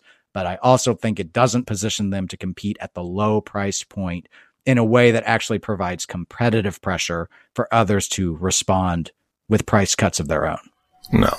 I think I'm going to bite my tongue a little, but uh, Stern's got the arrogance that they're not dropping their prices anytime soon, unless the whole market starts to bottom out. I think that's the only thing that would bring prices back down from Stern, yeah, or Yeah. even any of the other major manufacturers. Is that if sales start dropping off, prices will start coming down. But as long as they're selling at this price point, nobody's gonna nobody's gonna drop their prices just for. I mean, it's just like, oh no, we're making more money. It's, I mean, it's just like when gas, gas go when gas went up fifty cents and it only came down a dime, and everyone was happy even though even though the price per barrel of gas has dropped through the floor, it only came down a dime. I mean, it's the same type of thing. They're only going to lower it as much as they absolutely have to to keep people happy. And if people are still buying them, they're just going to leave it. Yeah. So we'll all just be broke. Sad. No, there's still thousands and thousands of old machines out That's there that right. are really fun. That's right. I know my That's- first machine's going to be an old machine. There's no way I'm going to buy a new machine first in box or new in box. No, no. If you can get any, it's almost almost always a better deal. That, I, I say almost always because obviously there have been a, very few cases of games that have actually gone up in price. Right. Uh, and then there are some people that think that the game they bought for forty eight hundred is worth five thousand because they stuck in every mod.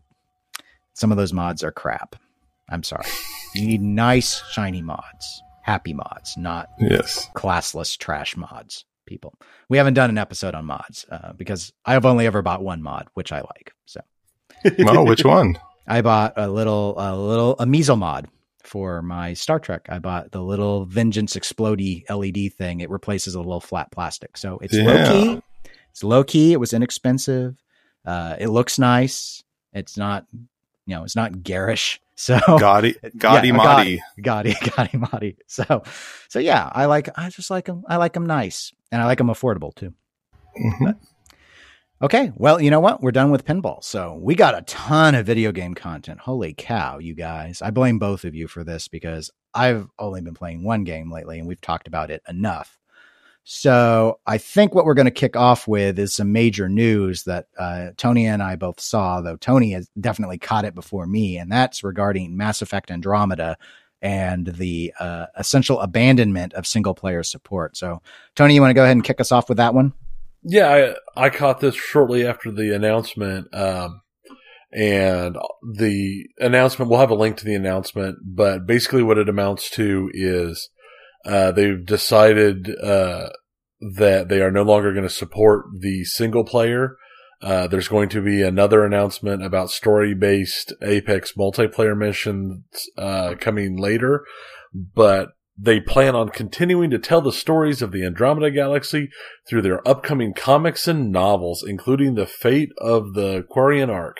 So basically their last update, which is update 1.10, is the final update of Mass Effect Andromeda. They're not planning any more patches.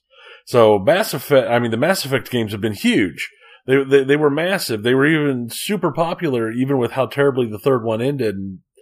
And, everyone was looking forward to this game. And here we are, not even five months after the release, and it's just dead. It's done.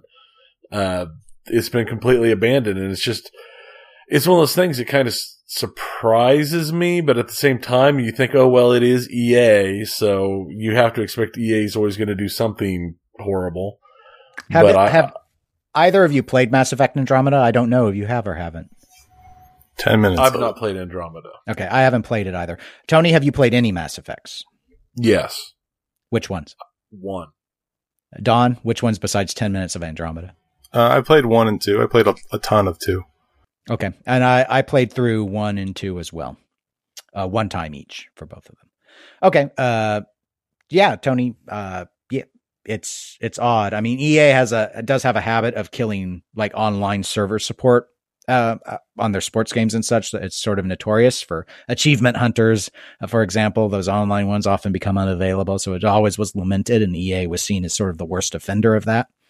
But it's sort of interesting, having not played it, but Mass Effect Andromeda, which broadly I would say seem to have overall critically good reviews, but not good reviews compared to other Mass Effect games. Is that fair? I So think it seems that's to be. They Yeah. had a kind of a rough launch. They had some visual issues and some sync issues on their launch too. I, I do still, I, I admit, I am one of those people who still calls it Mass Effect Clayface. I don't ever call it Andromeda, except professionally when we're recording. It's Mass Effect Clayface. That, that stuff doesn't bother me. But that tanked uh, Assassin's Creed Unity. They couldn't get it out of the gate because those type of videos were popping up with the bad animations. Shoot that's themselves thing in the that makes- foot. Yeah, and that's one of those things that makes you wonder how much is that kind of video and that kind of review and like on the the streamers and the people on Twitch and YouTube that play stuff and how how big of an effect are they having on stuff like this at this point? I mean, I know there's a lot of games that I've only purchased because of watching somebody play it or watching somebody stream it that I would never have purchased otherwise. And there's been games that were on my list that walked away after actually watching it being played and streamed.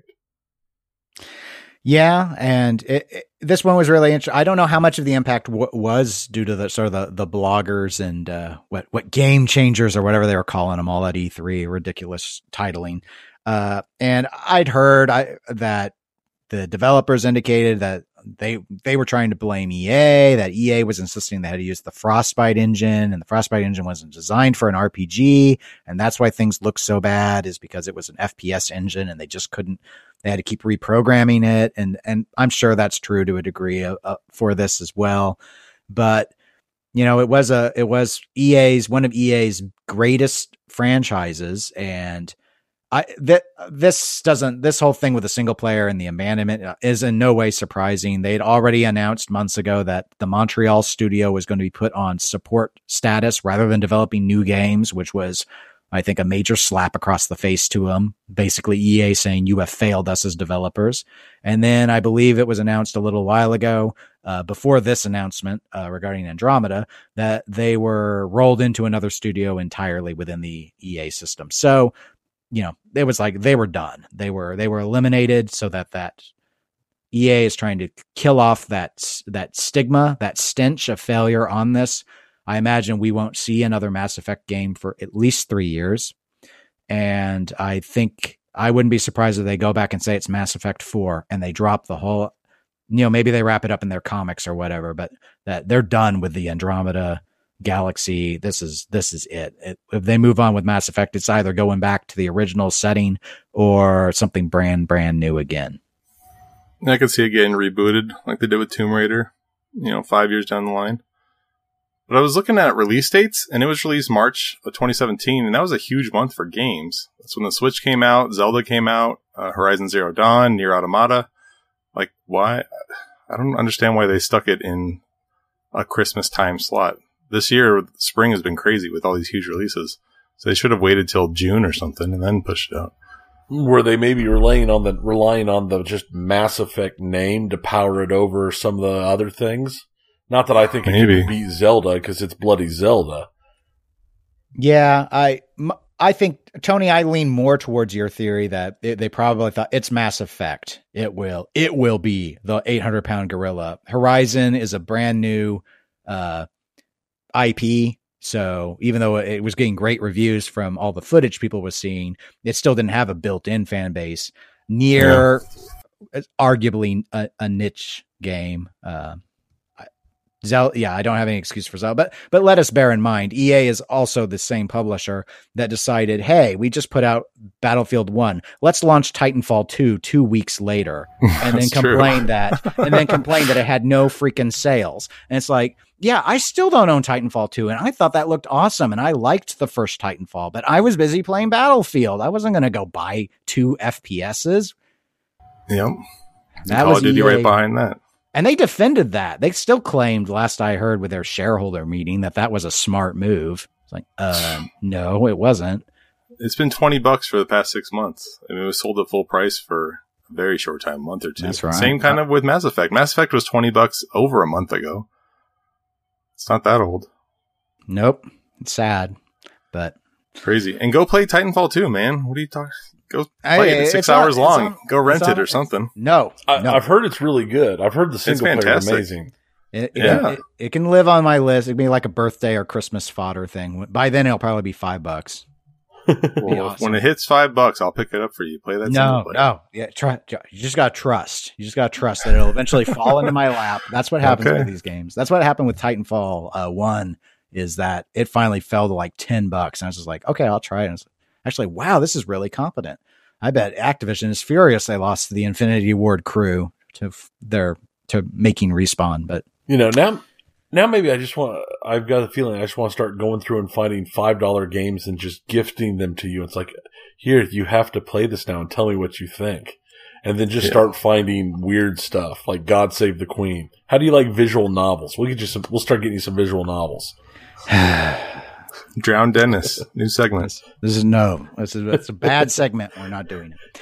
Um, instead, let's let, us let us have Don. I want you to talk to talk to us about a game I've never heard of. It's called Ironcast. So apparently, I've heard of it, but that's only because I just heard of it. Heard of it today. Uh, it just came out on the Switch, but I actually I bought it on the PS4 this week. It was down to like five bucks, and it's been on PC for over two years. Five dollars, uh, huh? Mm. Yeah, it's a steampunk strategy game uh, where you have giant mechs that battle each other, but the the game mechanic is a match three. So that's how you earn. That's how you power up your your weapons. You get ammo. That's how you uh, your cooling system is through match three. Uh, your speed and defense, all that stuff is is you get three matches per turn basically, and you have to juggle I don't know maybe ten different items on your mech while doing damage and trying to take down uh, your opponent. There's little stories. Like one level I went into was just a bartering segment. I was just talking to a guy about how many of this item can I trade for that item, and it took a couple steps to kind of get the best deal out of him, and that was the end of the level. Uh, I was really impressed with how cool it was, and it has uh, permadeath, which is something kind of like Rogue Legacy or Neon Chrome. I'm not sure if you guys have tried those, but once you die, you're awarded uh, like tokens for how well you did, and your character is gone. You have to start from the beginning, but you can use these tokens towards permanent upgrades. So I think I I just died. Uh, my campaign just ended, and I was able to use them to get more health. You start with more health than initially, or more uh, defense, more shield power. Anyway, it's really cool. Um, it's not the best looking game, but it plays really well. There's a lot of thought in it, and the the system for learning how the game works is you can always access the tutorial, which I love in case you put down a game for a while and go back to it. And it's also, it does it slow enough that you kind of pick up each system. It would be overwhelming if they just threw you in, but it teaches you just a little bit each time and you become really competent, uh, in no time. Anyway, really fun and for five game. bucks. Yeah, it's a yeah, good game. I've got it on Steam. And I thought from the day I got it on Steam, this needs to be on phones or yes. something portable. It is a perfect portable game. So, so I, I searched it. Uh, sorry, I searched it on the App Store last night. I'm like, man, this has to be on mobile. I'd rather play this in bed or something. Yeah, it, it, that's what I thought playing it on on Steam. I've got about 25 hours into it, and it is that's the whole time I played it. It's like, man, this just screams to be on tablet or computer or, or, or phone or something. So yeah. at least being on the Switch, that gives you the portability that it works that it, it looks like it should have. Okay, so you both you both would recommend then that if you own a Switch, it's probably the platform to buy it for. Yeah, on the Switch, it's either 15 bucks or 20 bucks. It just came out last week, I think. But yeah, I'd love to have it portably. Yeah, I think that I think portably would be the best way to play it. It's um, it's fun on the computer, but this really seems like a set nut break type game that I'd really like to be sitting a break and just knock out a couple rounds real quick. Yeah. Uh, and I like the, the the match three games. I feel are really phone um, happy. They like your phone a lot. I think was probably why there's so many of them, but I think it'd be better than than using the mouse even. Yep. Hmm. Agree. Interesting. Well, speaking of interesting, I know Tony has another underwater submarine update for us regarding cold waters. I hope, Tony, that you've finally stopped destroying yourself with your own active sonar torpedoes. No. no. Oh God, no. If that, if Red October behaved like you sound like you're behaving, Tony, I, I don't think the Americans ever would have gotten a strategic ballistic missile submarine. No, yeah, it the I wasn't originally going to talk about this until they released the. Uh, they've got a new patch. It, it's still beta patch. It hasn't gone fully live yet, but they're set up so you can play the beta patches, which brings a whole bunch of quality of life um, improvements about giving you more control about so you can just set a depth instead of having to watch and so if you get busy looking at something else, you don't plow into the bottom of the, the bottom of the ocean because you weren't paying attention to how fast you were diving. You can actually set, okay, I want to be at 500 feet and it'll level out at 500 feet and you can set a course instead of having to steer yourself to the course. You can just set a course now. And they've gone through and fixed, and the voices are all really good now because the voicing before wasn't the greatest. Uh, but yeah, with the difficulty moved up, it's still hard. I killed myself the other day, uh, twice. Um, just bad luck. I, I was dodging away from the torpedoes they shot at me and I successfully evaded them. And suddenly there was another torpedo coming at me and it was one I'd shot at them that they'd successfully evaded. So, uh, but no, it's still being a good game. Uh, like I said at the startup, um, I've cranked 30 hours into it uh, so far. My last played it yesterday. I played it last night for like two hours and it's still being a ton of fun. And I am going to start rereading Red October because of it. I haven't read that book since probably high school, but I've decided I'm going to reread The Hunt for Red October. Do you think rereading that will give you the inspiration to then immediately go up to elite difficulty? No, no, not at all. Probably, probably not because, yeah, it's still hard. I, I'm actually thinking about moving up to elite just to try it, but I'm, I'm, I'm afraid. I'm very, very afraid. This is coming from a man who played XCOM on Iron Man at the highest difficulty settings. Yes. You can do it. Yeah. Why don't you believe in yourself? Don believes in you. Throw All up right. an extra Vasily life Twitch stream. Yeah. Yeah. Stream it. One ping only, please. Dude, we're just going to do it for charity and the stream's over. All right, guys, we did our best. It was 15 minutes. Uh, thanks for the 47 cents we raised.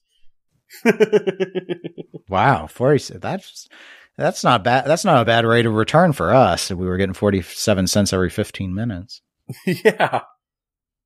I do need to keep, I mean, I, I keep trying to set up, trying, I keep attempting to stream and I just keep having issues. I just think my home internet might not be quite good enough to make it with everything put together. It's either that or it's the fact that my, uh, I need a second machine. I think it could be that I'm, that my one computer's not good enough to handle all the streaming stuff and running the games. It's, it's giving me some frame rate issues. Hmm. Yeah, I, I don't know. I don't know enough about streaming. I tried to do a set up a stream on pinball once, and it was the processor on my system. It just couldn't because it could handle it when it wasn't live, but if it was trying to actually render it all on the fly, nah, it was like twenty frames a second. Horrible. It's like playing a Sega Genesis game. Hey, hey, hey, easy. Yeah. Uh, so, sorry, I, w- I, grew, I did grow up on the Nintendo side, so Sonic can can just go and spin. Hey, actually, I heard that that Sonic Mania is actually getting good reviews, and I wasn't It's even talking. Sonic, but I, I've been really hearing good. good, really good things about it. Yeah, I didn't put A it on my good list, but I've been modern playing Sonic that too. It plays just like the first couple games, or it plays how you remember they should play. So I I haven't played them side by side, but it plays like you remember, and it feels really good. Yep, It's lovingly crafted. Sonic Mania.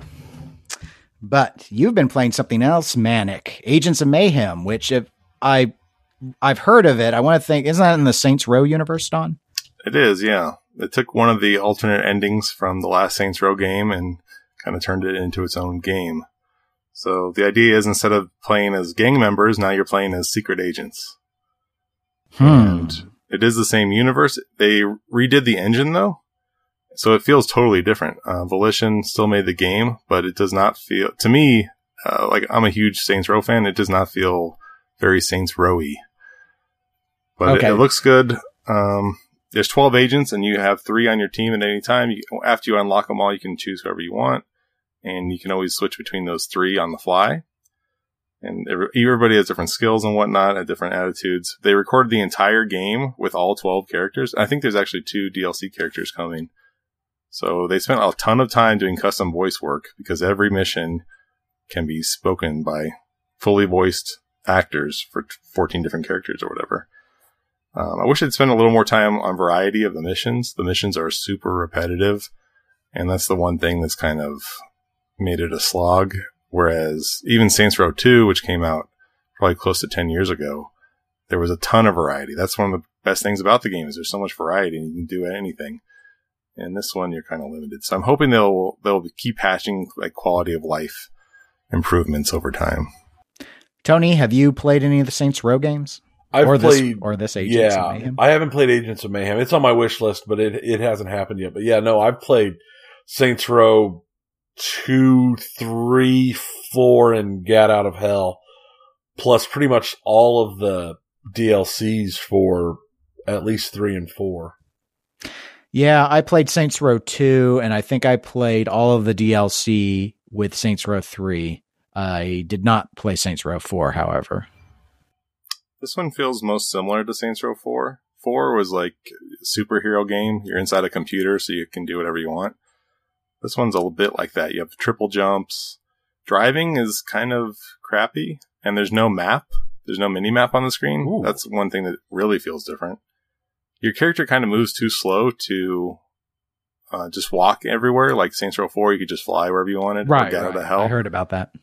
This one you you kind of have to take a car, but it's real boring. You're just going in a straight line for the most part and trying to hit turbo to make it make the time pass faster. I feel like they could add more variety to that. They could they could just add a lot of things. You can also cannot shoot while you're in a car, and the only way to damage other cars is to ram into them anyway. So it just that's feels like it's missing weird. something. It is, yeah. I say because the driving in Saints Row three was good. Yeah, all of them. They, it was the first game with cruise control. Yeah, and You four could just was drive, good. shoot everybody. Yeah, and four was good. You just got to the point where it's like, well, why should I get a car when I can run so fast that there's a shockwave around me that's throwing cars and bodies and stuff everywhere? Right. And that was super fun too. That was that was awesome. That, Yeah. I would occasionally and get run out of hell. You map had and- wings. yeah. to think those it was a, a simple series that wanted to just be a GTA clone originally. Yeah, it's, it, I've had a lot more fun with the Saints Row games than with the GTA games, and I like both. But yeah. it just feels like it's missing something. Maybe A- Agents of Mayhem 2 will be what I want it to be, or maybe they'll just keep patching this until it's got a little more shine to it. It looks it looks fine. It's just there's no variety. You're kind of doing the same type of thing over and over, Hmm. which is Okay. a bummer. Well, I did not. I'll, have to look more into this one then because I, I know I don't currently have it on any of my lists to watch for. Uh, one that I've thought about putting on my list that Tony now has because I played the the second version in the series was uh, Sniper Elite Four. So, Tony, did you finally get a chance to put some time into it? Yeah, I've put about 15 hours into Sniper Elite 4 now. So, um, I'm well into the game. Um, it's, if you've played a Sniper Elite game, it's a decent Sniper Elite game. I mean, it, it's still about what Sniper Elite's about, watching slow mo, massively graphic kill shots and being Rambo in World War II. But it's been pretty good. It's been a lot of fun. And there's lots of little interesting things to set up. And I found myself kind of almost almost kind of like you do in like hit like you would in a hitman game setting up stuff that is not necessarily the fastest way or even necessarily the best way to do something but it's pro- perhaps the most fun where i'll f- find myself setting up on a a spot and i will lay traps in front of me and then i will intentionally lure people into traps but just messing around. So it's been pretty enjoyable. It's um I know there's some DLC for it that lets you go to Germany, but right now everything's in Italy, and I'm pretty certain the whole game is played through Italy. So there's a nice little different styles of architecture than you would see in a lot of the World War II games. Because normally most of the World War II games, you're either on the Russian front or it's after Normandy, and you're going through France and Germany. And so this is kind of interesting because you are going through uh, Italy and Sicily and all that. Don, have you ever played any of the Sniper Elites? Yeah, I just had to Google it because there was there's two of them, two sniper games. I always get them mixed up. I have played the first two of these and a little bit of the third. I don't know what other series on. Is it Ghost Sniper or something? Yeah, there's yeah, I think it's Yeah, Ghost think you're Sniper or. Sniper Ghost or something like that. Yeah, that's where I get mixed up. This is the one where it does X-rays when you hit somebody, right? Right. yeah, Yeah. Okay, cool. Yeah, this was the better of the two series. Yeah. It was a it was one of those uh, Microsoft games with gold is how I got the second one, and I was Oh, actually okay. I was really surprised at how because I I normally I don't like in multiplayer games I hate the sniper class. I part of it that as a console gamer you don't have the precision with a mouse. Uh, so Right. it's always just a little tedious to play, and they don't usually make you. But I also just hate getting headshot, so I tend to have all this rage, this anti-sniper rage, and so it's sort of like, do I want to become that of which I hate? Uh, but I actually, yeah, I thought the it was just really the X-ray stuff was cool. It's you know, I did play it on a higher setting, so I did have to factor in my bullet drop and such. So it, it was challenging. So I really like that aspect. I like the idea of sniper ghosts, though. I'm just envisioning uh, this 50 cal gun being held by Casper, just floating there, Hey, you're onto something. maybe with some aviator specs over his little ghost face and his My- cigar. My problem is I just want to do I just want to headshot guys. I just want to snipe. And I remember I think it was 3 where there was a lot of like traversing through the level before you get there. And I wasn't in any of that. I don't want to play a World War II third person game. Two did have you walking around a lot. There was a lot of sneaking, more than I thought there would be. Uh, yeah, I hate the same stealth. way. It's it's got a okay. lot of stealth. half stealth game, half snipe game, sort of thing. I've I I, I've had stealth. a couple levels where I got bored of it. Now I just went out and I was just like, whatever. I'll bring everybody to me, and we'll just see if I can plow through the oncoming wave of death. Don, And you're going to make Metal. Gear and Splinter Cell sad with those statements. so Yeah, sad. not, not for me. Not for me. Hitman, he's sad too now. Agent yeah, 47. how often do you play Hitman Is a stealth game? the last two I have been trying. I- I've gotten better. I've gotten better about it. I liked the uh, the mobile Hitman game Oh, Hitman Go? just on a uh, no, not Go. Go is good. It, you're just I, I forget what it's called, Sniper Assassin maybe or something. You're just oh no, it's Hitman Sniper. I think you're just sitting on a cliff or whatever, and you can look all over a hotel, and still all the different events will happen in different order depending on what you shoot first. So there's still a, a huge puzzle element, but you're not moving around. You're just shooting stuff. Oh, I hadn't heard of that one. No, It's- I, I, think hadn't it's free to play now. It's worth checking out. It's one of their biggest uh, earning mobile games for is it Ubisoft? I think. Anyway, I think it's Ubisoft. Yeah, I'm gonna have to look at it or no, it's Square, isn't it? It's, well, Uh, uh, Square. It's all weird because Square, yeah, Square bought got them when they acquired Eidos, I think, and then they just recently uh, spun off that the company. Okay. Uh, Square didn't didn't want them anymore. I guess I guess the latest episodic Hitman didn't do whatever Square expected it to, and so the company uh, is independent now. But they did get all the rights to all the Hitman stuff when they left Square. So which is good Good for it's, like them. their, it's their one IP. So Yeah, that's it's a IO Interactive. Uh, thank you, IO. IO, okay. Yeah, they won game of the year from Giant Bomb last year. It's an awesome game, uh, and even even I can tolerate the stealthing in it. So uh, it's it's really fun. Uh, it's challenging, and there di- there are different missions, and you can design your own missions in it. Uh, so if you want to make one where you're not going around everywhere and you just want to snipe people, you, you have a lot of flexibility on how you lay out how the mission will go. So Oh, I should do that. The one when you have a shotgun and you just run around. That's the one I want to do. that's what Tony was referencing about my traditional hit. We call it the traditional Hitman play style. Except I usually use the I usually use the M16, but my old uh, Commando slash Predator days. But Just dual ballers. That's what you need. It's just dual ballers and just walk in the map. And as long as the person you're supposed to die, it doesn't matter how many other people die. yeah, it was a it was a Civilian casualties getting racked up. yeah. It wasn't so much Hitman as sociopath, but you know, you, you make do with what you have. That's a Uh, catchy name too. Yeah, yeah, that would have been my that would have been my series, but I, I have no talent for design. Speaking of talent, Don Mir- Miracle Merchant. This sounds like the name of a guy who would be selling some magic pills in Princess Bride. So what's No, going uh, on? It with does. this? No, this actually reminded me of uh, Tony because he, he was raving about potion explosion or whatever. Yep, Potion Mhm. Explosion. This is not like that. This is a card game. You have uh, four decks and you get to lay four cards down at a time and they create different potions. And you have a line of customers coming in and they want different potions. Like one guy might want a blue potion. So you have to have blue in there, but then the other three ingredients you kind of put in whatever you want. And it's an iOS game. It was supposed to be a SpongeBob hamburger making game with, uh, so instead of having dark magic, they would have like a tire that you have to integrate into the this Krabby Patty that you're making. But it was not picked up by uh, Nickelodeon or whatever. So the guy just decided to release it on his own. Uh, has great art. I think it's two bucks. And this has become the game over the past few weeks. I, I do a lot of mobile gaming, and this is the one that I keep going back for one more game. Or if I'm standing in line somewhere, I play a quick game. Because you can, it's similar to solitaire in that not every not every game is winnable. Uh, just the way the cards are dealt, you might not be able to satisfy somebody right away. Uh, and it ends your game immediately and you have to try again. So, um, Overcooked with cards. Uh, I wouldn't go that far. I've gone But, that uh, far. The box is open. There's not as, there's no multitasking. There's no timer. You can just kind of go at your own speed.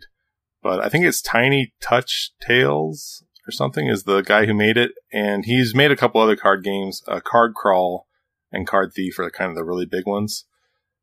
Uh, this is not nearly as deep as Card Crawl, but it's really fun, super polished. And once I like, I usually I don't give card games the time to figure out how they work. I just want to play poker or solitaire or blackjack. But this one didn't take that long. In five minutes, I felt like, oh, I get the strategy here. And I've been playing it for weeks and it's still like, feels really good when I actually finish a hand and win. So worth a look for sure. I like Cool. card based games, so I might have to give this a look. So you're saying if it started out as the originally planned as a hamburger making game for the SpongeBob, so it's kind of like those. Uh, I know my wife and kids they like to play those cake baking games where they have to make cakes for customers and stuff. So it's kind of like that where you have to make the right No. one based off of what you got, or No, like the gameplay is, is not like that at all. If the gameplay is similar to solitaire. There's a, you know, four decks of different color right in front of you, and you take one card off of each deck to make a potion. And that's it. Oh, And The guy either Okay. likes it and leaves or doesn't like it and the game's over. So That- it's really simple, uh, gameplay. And I did Nice. just check it. It is on Android as well. It- yeah, I think it's free to play on Android with ads. It is. It contains ads and it has in-app purchase options. Okay. Yeah, worth the two bucks or whatever it is to get rid of the ads. Yeah, ads can be. It's amazing to me how long on mobile games people will sit there and complain about the ads, and it's like, really, this game is ninety nine cents. Right, I know. Think of the Spend the value you're 99 getting out of a 99 cent game. Yeah, I mean, Usually as you long can, as bu- you can get a coin doubler and no ads for a buck or two. yeah. I mean, it's not like it's it's it's Galaxy of Heroes where every time they pop up a thing, it's sixty bucks. It's like, hey, you can have these cards for sixty bucks. Yeah. I still or people buy a sixty dollar console game and then they play it for an hour and never touch it again. But they'll play a mobile game for four hours a day. Yeah, I was. We got to change the stigma of paid mobile games.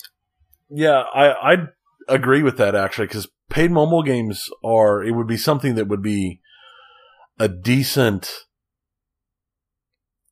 a decent way to spend, you know, because most of them are a dollar to even five dollars. I mean, I've spent five dollars on games that I've got almost no playtime in at all. Mhm. Uh, I use the uh, I I don't know if you've ever used it, but the there's the Steam database where you can pull up and look at your account on Steam, and it tells you like all the games you have and how many hours you've played and done all that stuff. But since we were talking about stuff, I I, I went ahead and pulled it up, and I mean, I've got my average game play time per game I own is 15 and a half hours. But the thing is, is most of those games cost me probably 30 plus bucks. So, I mean, if I can spend more than that on a game that cost me 99 cents, or I can watch ads and get annoyed by ads, I don't see why I shouldn't spend the 99 cents. Yeah, and the reason why those ads are there because people wouldn't pay a dollar for so long, so they had to start making games free to play. Now you got to sit through ads all the time. Isn't your time more valuable? 30, I a would 30 think second so. ad, a 30 second ad every two minutes. You know, wh- what is that, 15 minutes an hour? Yeah, it's pretty heavy when you think about it compared to what you'd see with TV or whatnot. Yeah. pretty sad, but that's it, it's interesting how different in different categories how different it is. You look at the price one's willing to pay for a retail video game versus what one's willing to pay for a, a mobile game, even if they're going to put more hours in. Or and we can extend it to the other categories, and you look at the price per game of pinball when you buy a pinball machine, and the people who will buy a brand new machine and they sell it with 200 plays, and it's like, well, I, I get it, they're getting a lot of their money back, but but still, it's sort of like yeah, you probably should have gone on location, dropped some quarters, but. Well, yeah, if you're on location and you see a WWE, you've never seen it before, you go, oh, I'm willing to try that. Oh, it's a dollar? Okay, well, I, I've wanted to play it. I've never played it before. You still paid a dollar right there for three and a half minutes of. WWE. Yeah. And the whole thing was an ad, so you kind of got screwed both ways. That's true. and there's the fact that you just wasted a dollar because you played. WWE. Yeah, but they didn't know any better. They didn't know any better. yeah, that's uh, what I was getting at.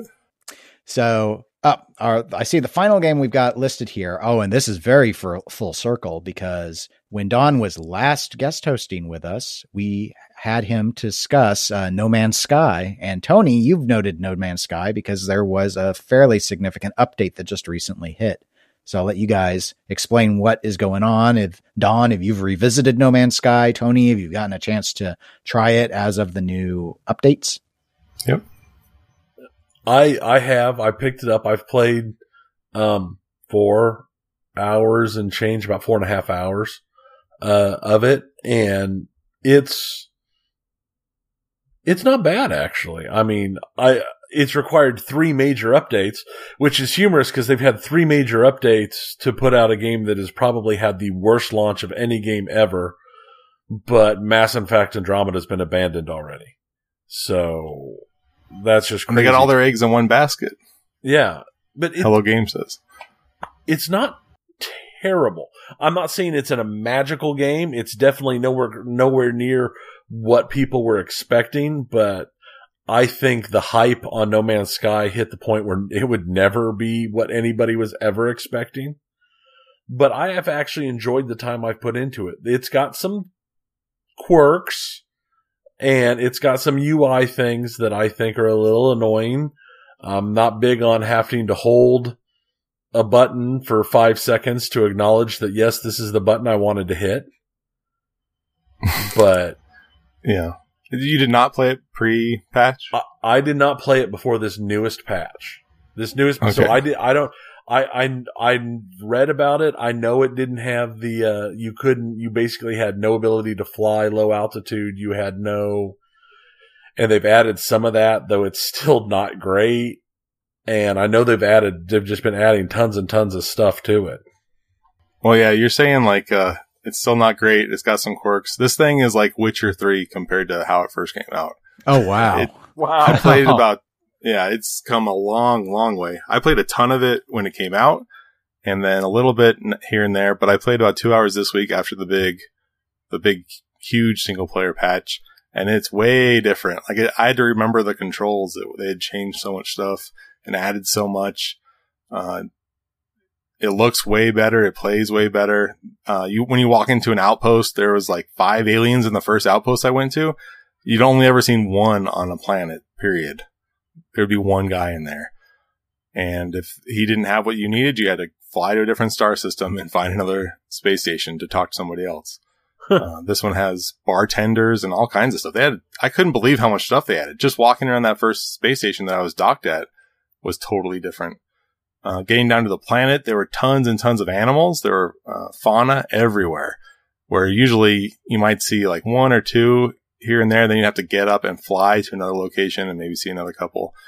Um, I was just nailing. I had like probably 15 in the first 10 minutes of walking around on a planet. It was overwhelming to me. And I'm somebody, I probably played 30 hours of it when it came out.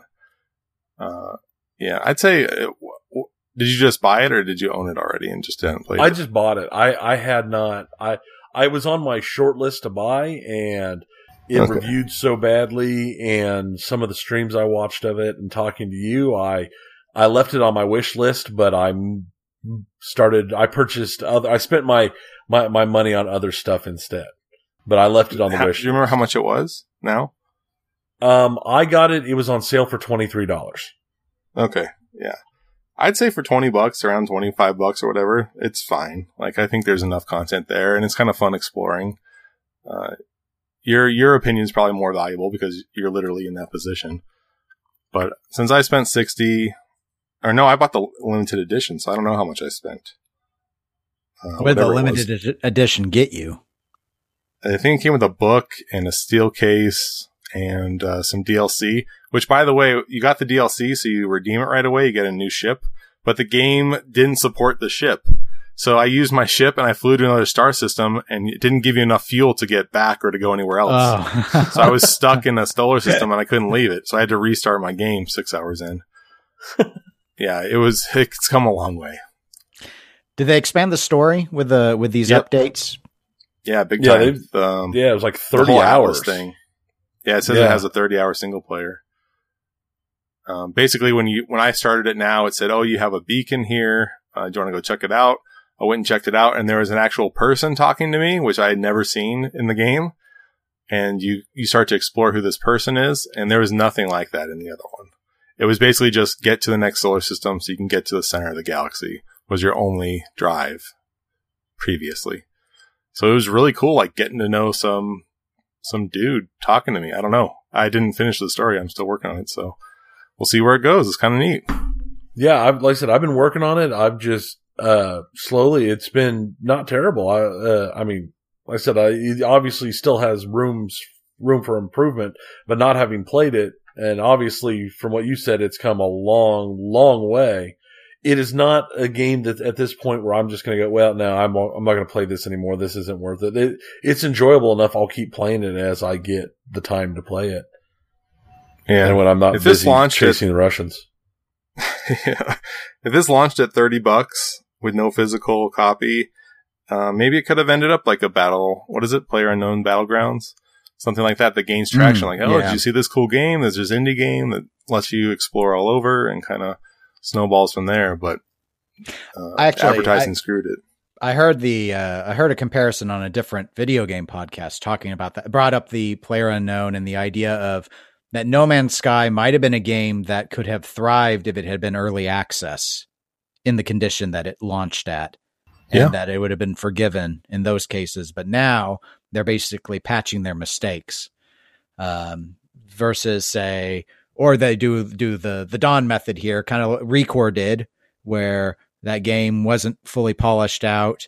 They launched it at $40 because it wasn't up to snuff for a full retail release. Though that game apparently I heard is getting uh, patched up with some 4K support. And apparently you go through the, I, I won that game. I mentioned it a while ago.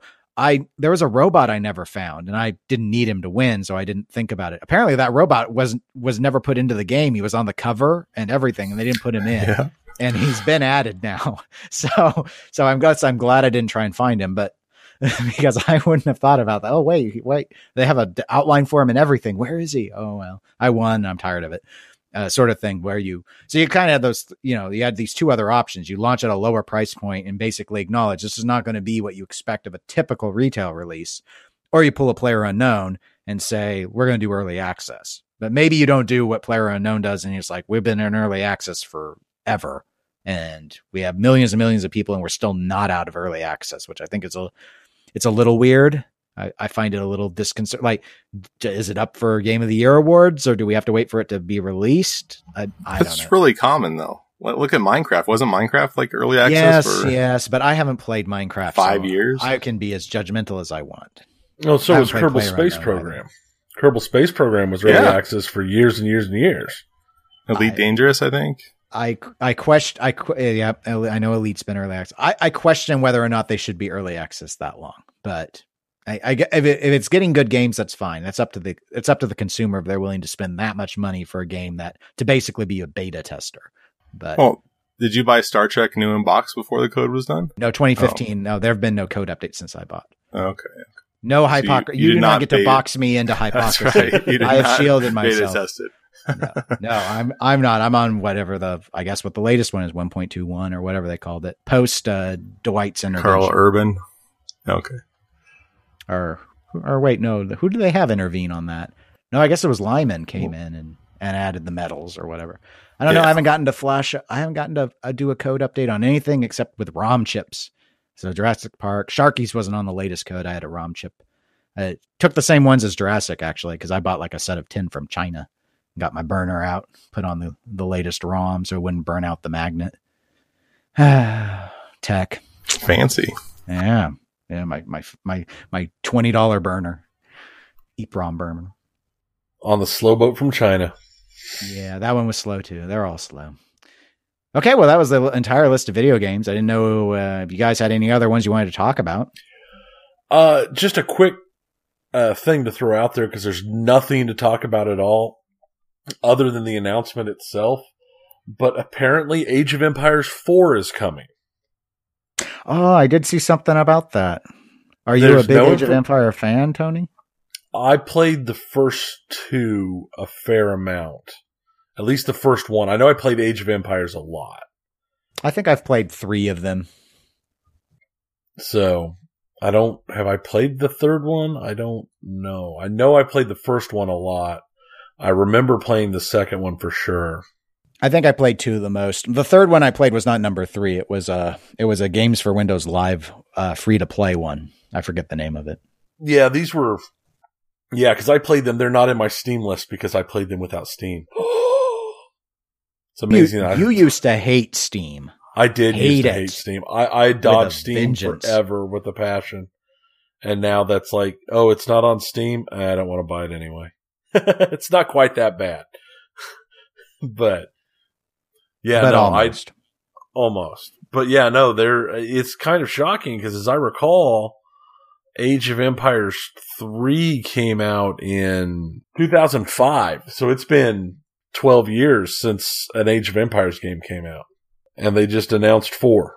Okay. Well, uh, all I remember is that if you won an RTS game with lots of civilization choices, it was a it was a decent one to consider. Yep, the first one was 97. That that makes sense. It was 97. That was when we played I played lots of Age of Empires. I, I seem to recall a I know we played this at, at one of the LAN parties that was primarily us playing Total Annihilation for a month. Yes, not the pin, but the reason why the pin had to be renamed. Yeah. The the old Total Annihilation RTS game. Back when we could do stuff like have a month long LAN party. Oh man, my power bill was so high that month. So high. That's We probably had- from the heating, though. Well, yeah, it was from the heating and the fact that we had what seven computers running from the in the apartment from the day, um, from the day winter break started until the day before we went back to school.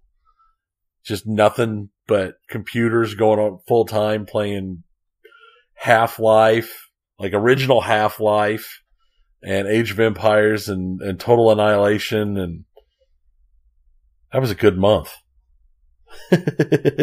Yeah, it wasn't my bill, so it was great. You guys have known each other that long? We've known Oh. each other since kindergarten. yeah, we were in Oh, the same wow. kindergarten class. Whoa. You need to do a throwback episode, the origins of the Eclectic Gamers podcast. Maybe not. Well, if if I mean if people think that we've been too exciting and really need to like tone it down some, I guess we can go into a completely Right. not interesting history Yeah. uh, of all of that. Well, uh, speaking of toning it down, I think we're at the end of the episode. Then, Don, Yep. I don't know. Do you have anything you you want to plug? Nope. Uh, that's right. Thank you for having me on. No, fun. no problem. Yeah, It's, always great nice. to have you. Your your diversity in playing a variety of video games uh, is a good counterweight to my constant playing of like two video games. So, Yeah. When are we going to do the Overwatch Onslaught segment? oh gosh, Next hour? Yeah, I got to put it. I'm I, I'm as much as I lament having to hold it for another two weeks. uh, I'm hoping the finalized uh, uh, player test uh, server stuff is going to be kind of cobbled together because there there's so, Don. There's so many changes. It's incredible. So many changes. I'd And probably they've got to totally fix, lost they've got to fix their little played. broken thing. Yeah. They got to fix some stuff, but but it's going to be incredible. Yeah, it's a you know all, all I could say. I mean, Tony played it quite a quite a bit before I finally tried it, and I I really like it. So I'm not a, normally a multiplayer person, but uh, I like I like it's class based, and I like that because I feel like I can play different roles and I can be impactful, even though I'm not a great shot, which I'm not. So Yeah, they they screwed up Mercy though, and she's my go-to. no, no mercy. Th- these changes, she's a god now. Valkyrie Well, online maybe I'll- forever. Maybe Until I'll they nerf her again. They're Last time I played was the day Ana came out. Yeah, she was very overpowered. But the the announcement that we're not really announcing, but I'll go ahead and mention since you brought up Mercy, is that they're changing Mercy so she can do her resurrections without use. That's not her ultimate anymore. She just does that regular now. Instead, she turns into a flying goddess with an unlimited ammo pistol that can headshot everyone. Sounds dope. Yep. they wanted to make her more fun. So how do you make someone more fun? You give them more guns. That's how you do it. That's video games. Well, um, I guess I'll just say if anyone wants to write to the podcast, email address is eclecticgamerspodcast at gmail.com. We're on a variety of social media platforms, namely Facebook, facebook.com slash eclectic gamers podcast. Or on Twitter and Instagram at eclectic underscore gamers. and Twitch at the very same place when Tony does his donation drive at elite level of cold waters. Be ready for that announcement. it is imminent. Imminent. yeah, yeah, as soon as I buy a new computer. Well, until those two weeks, I'll say I'm Dennis, I'm Tony. and that's Don. Goodbye, everyone. Bye. Hey.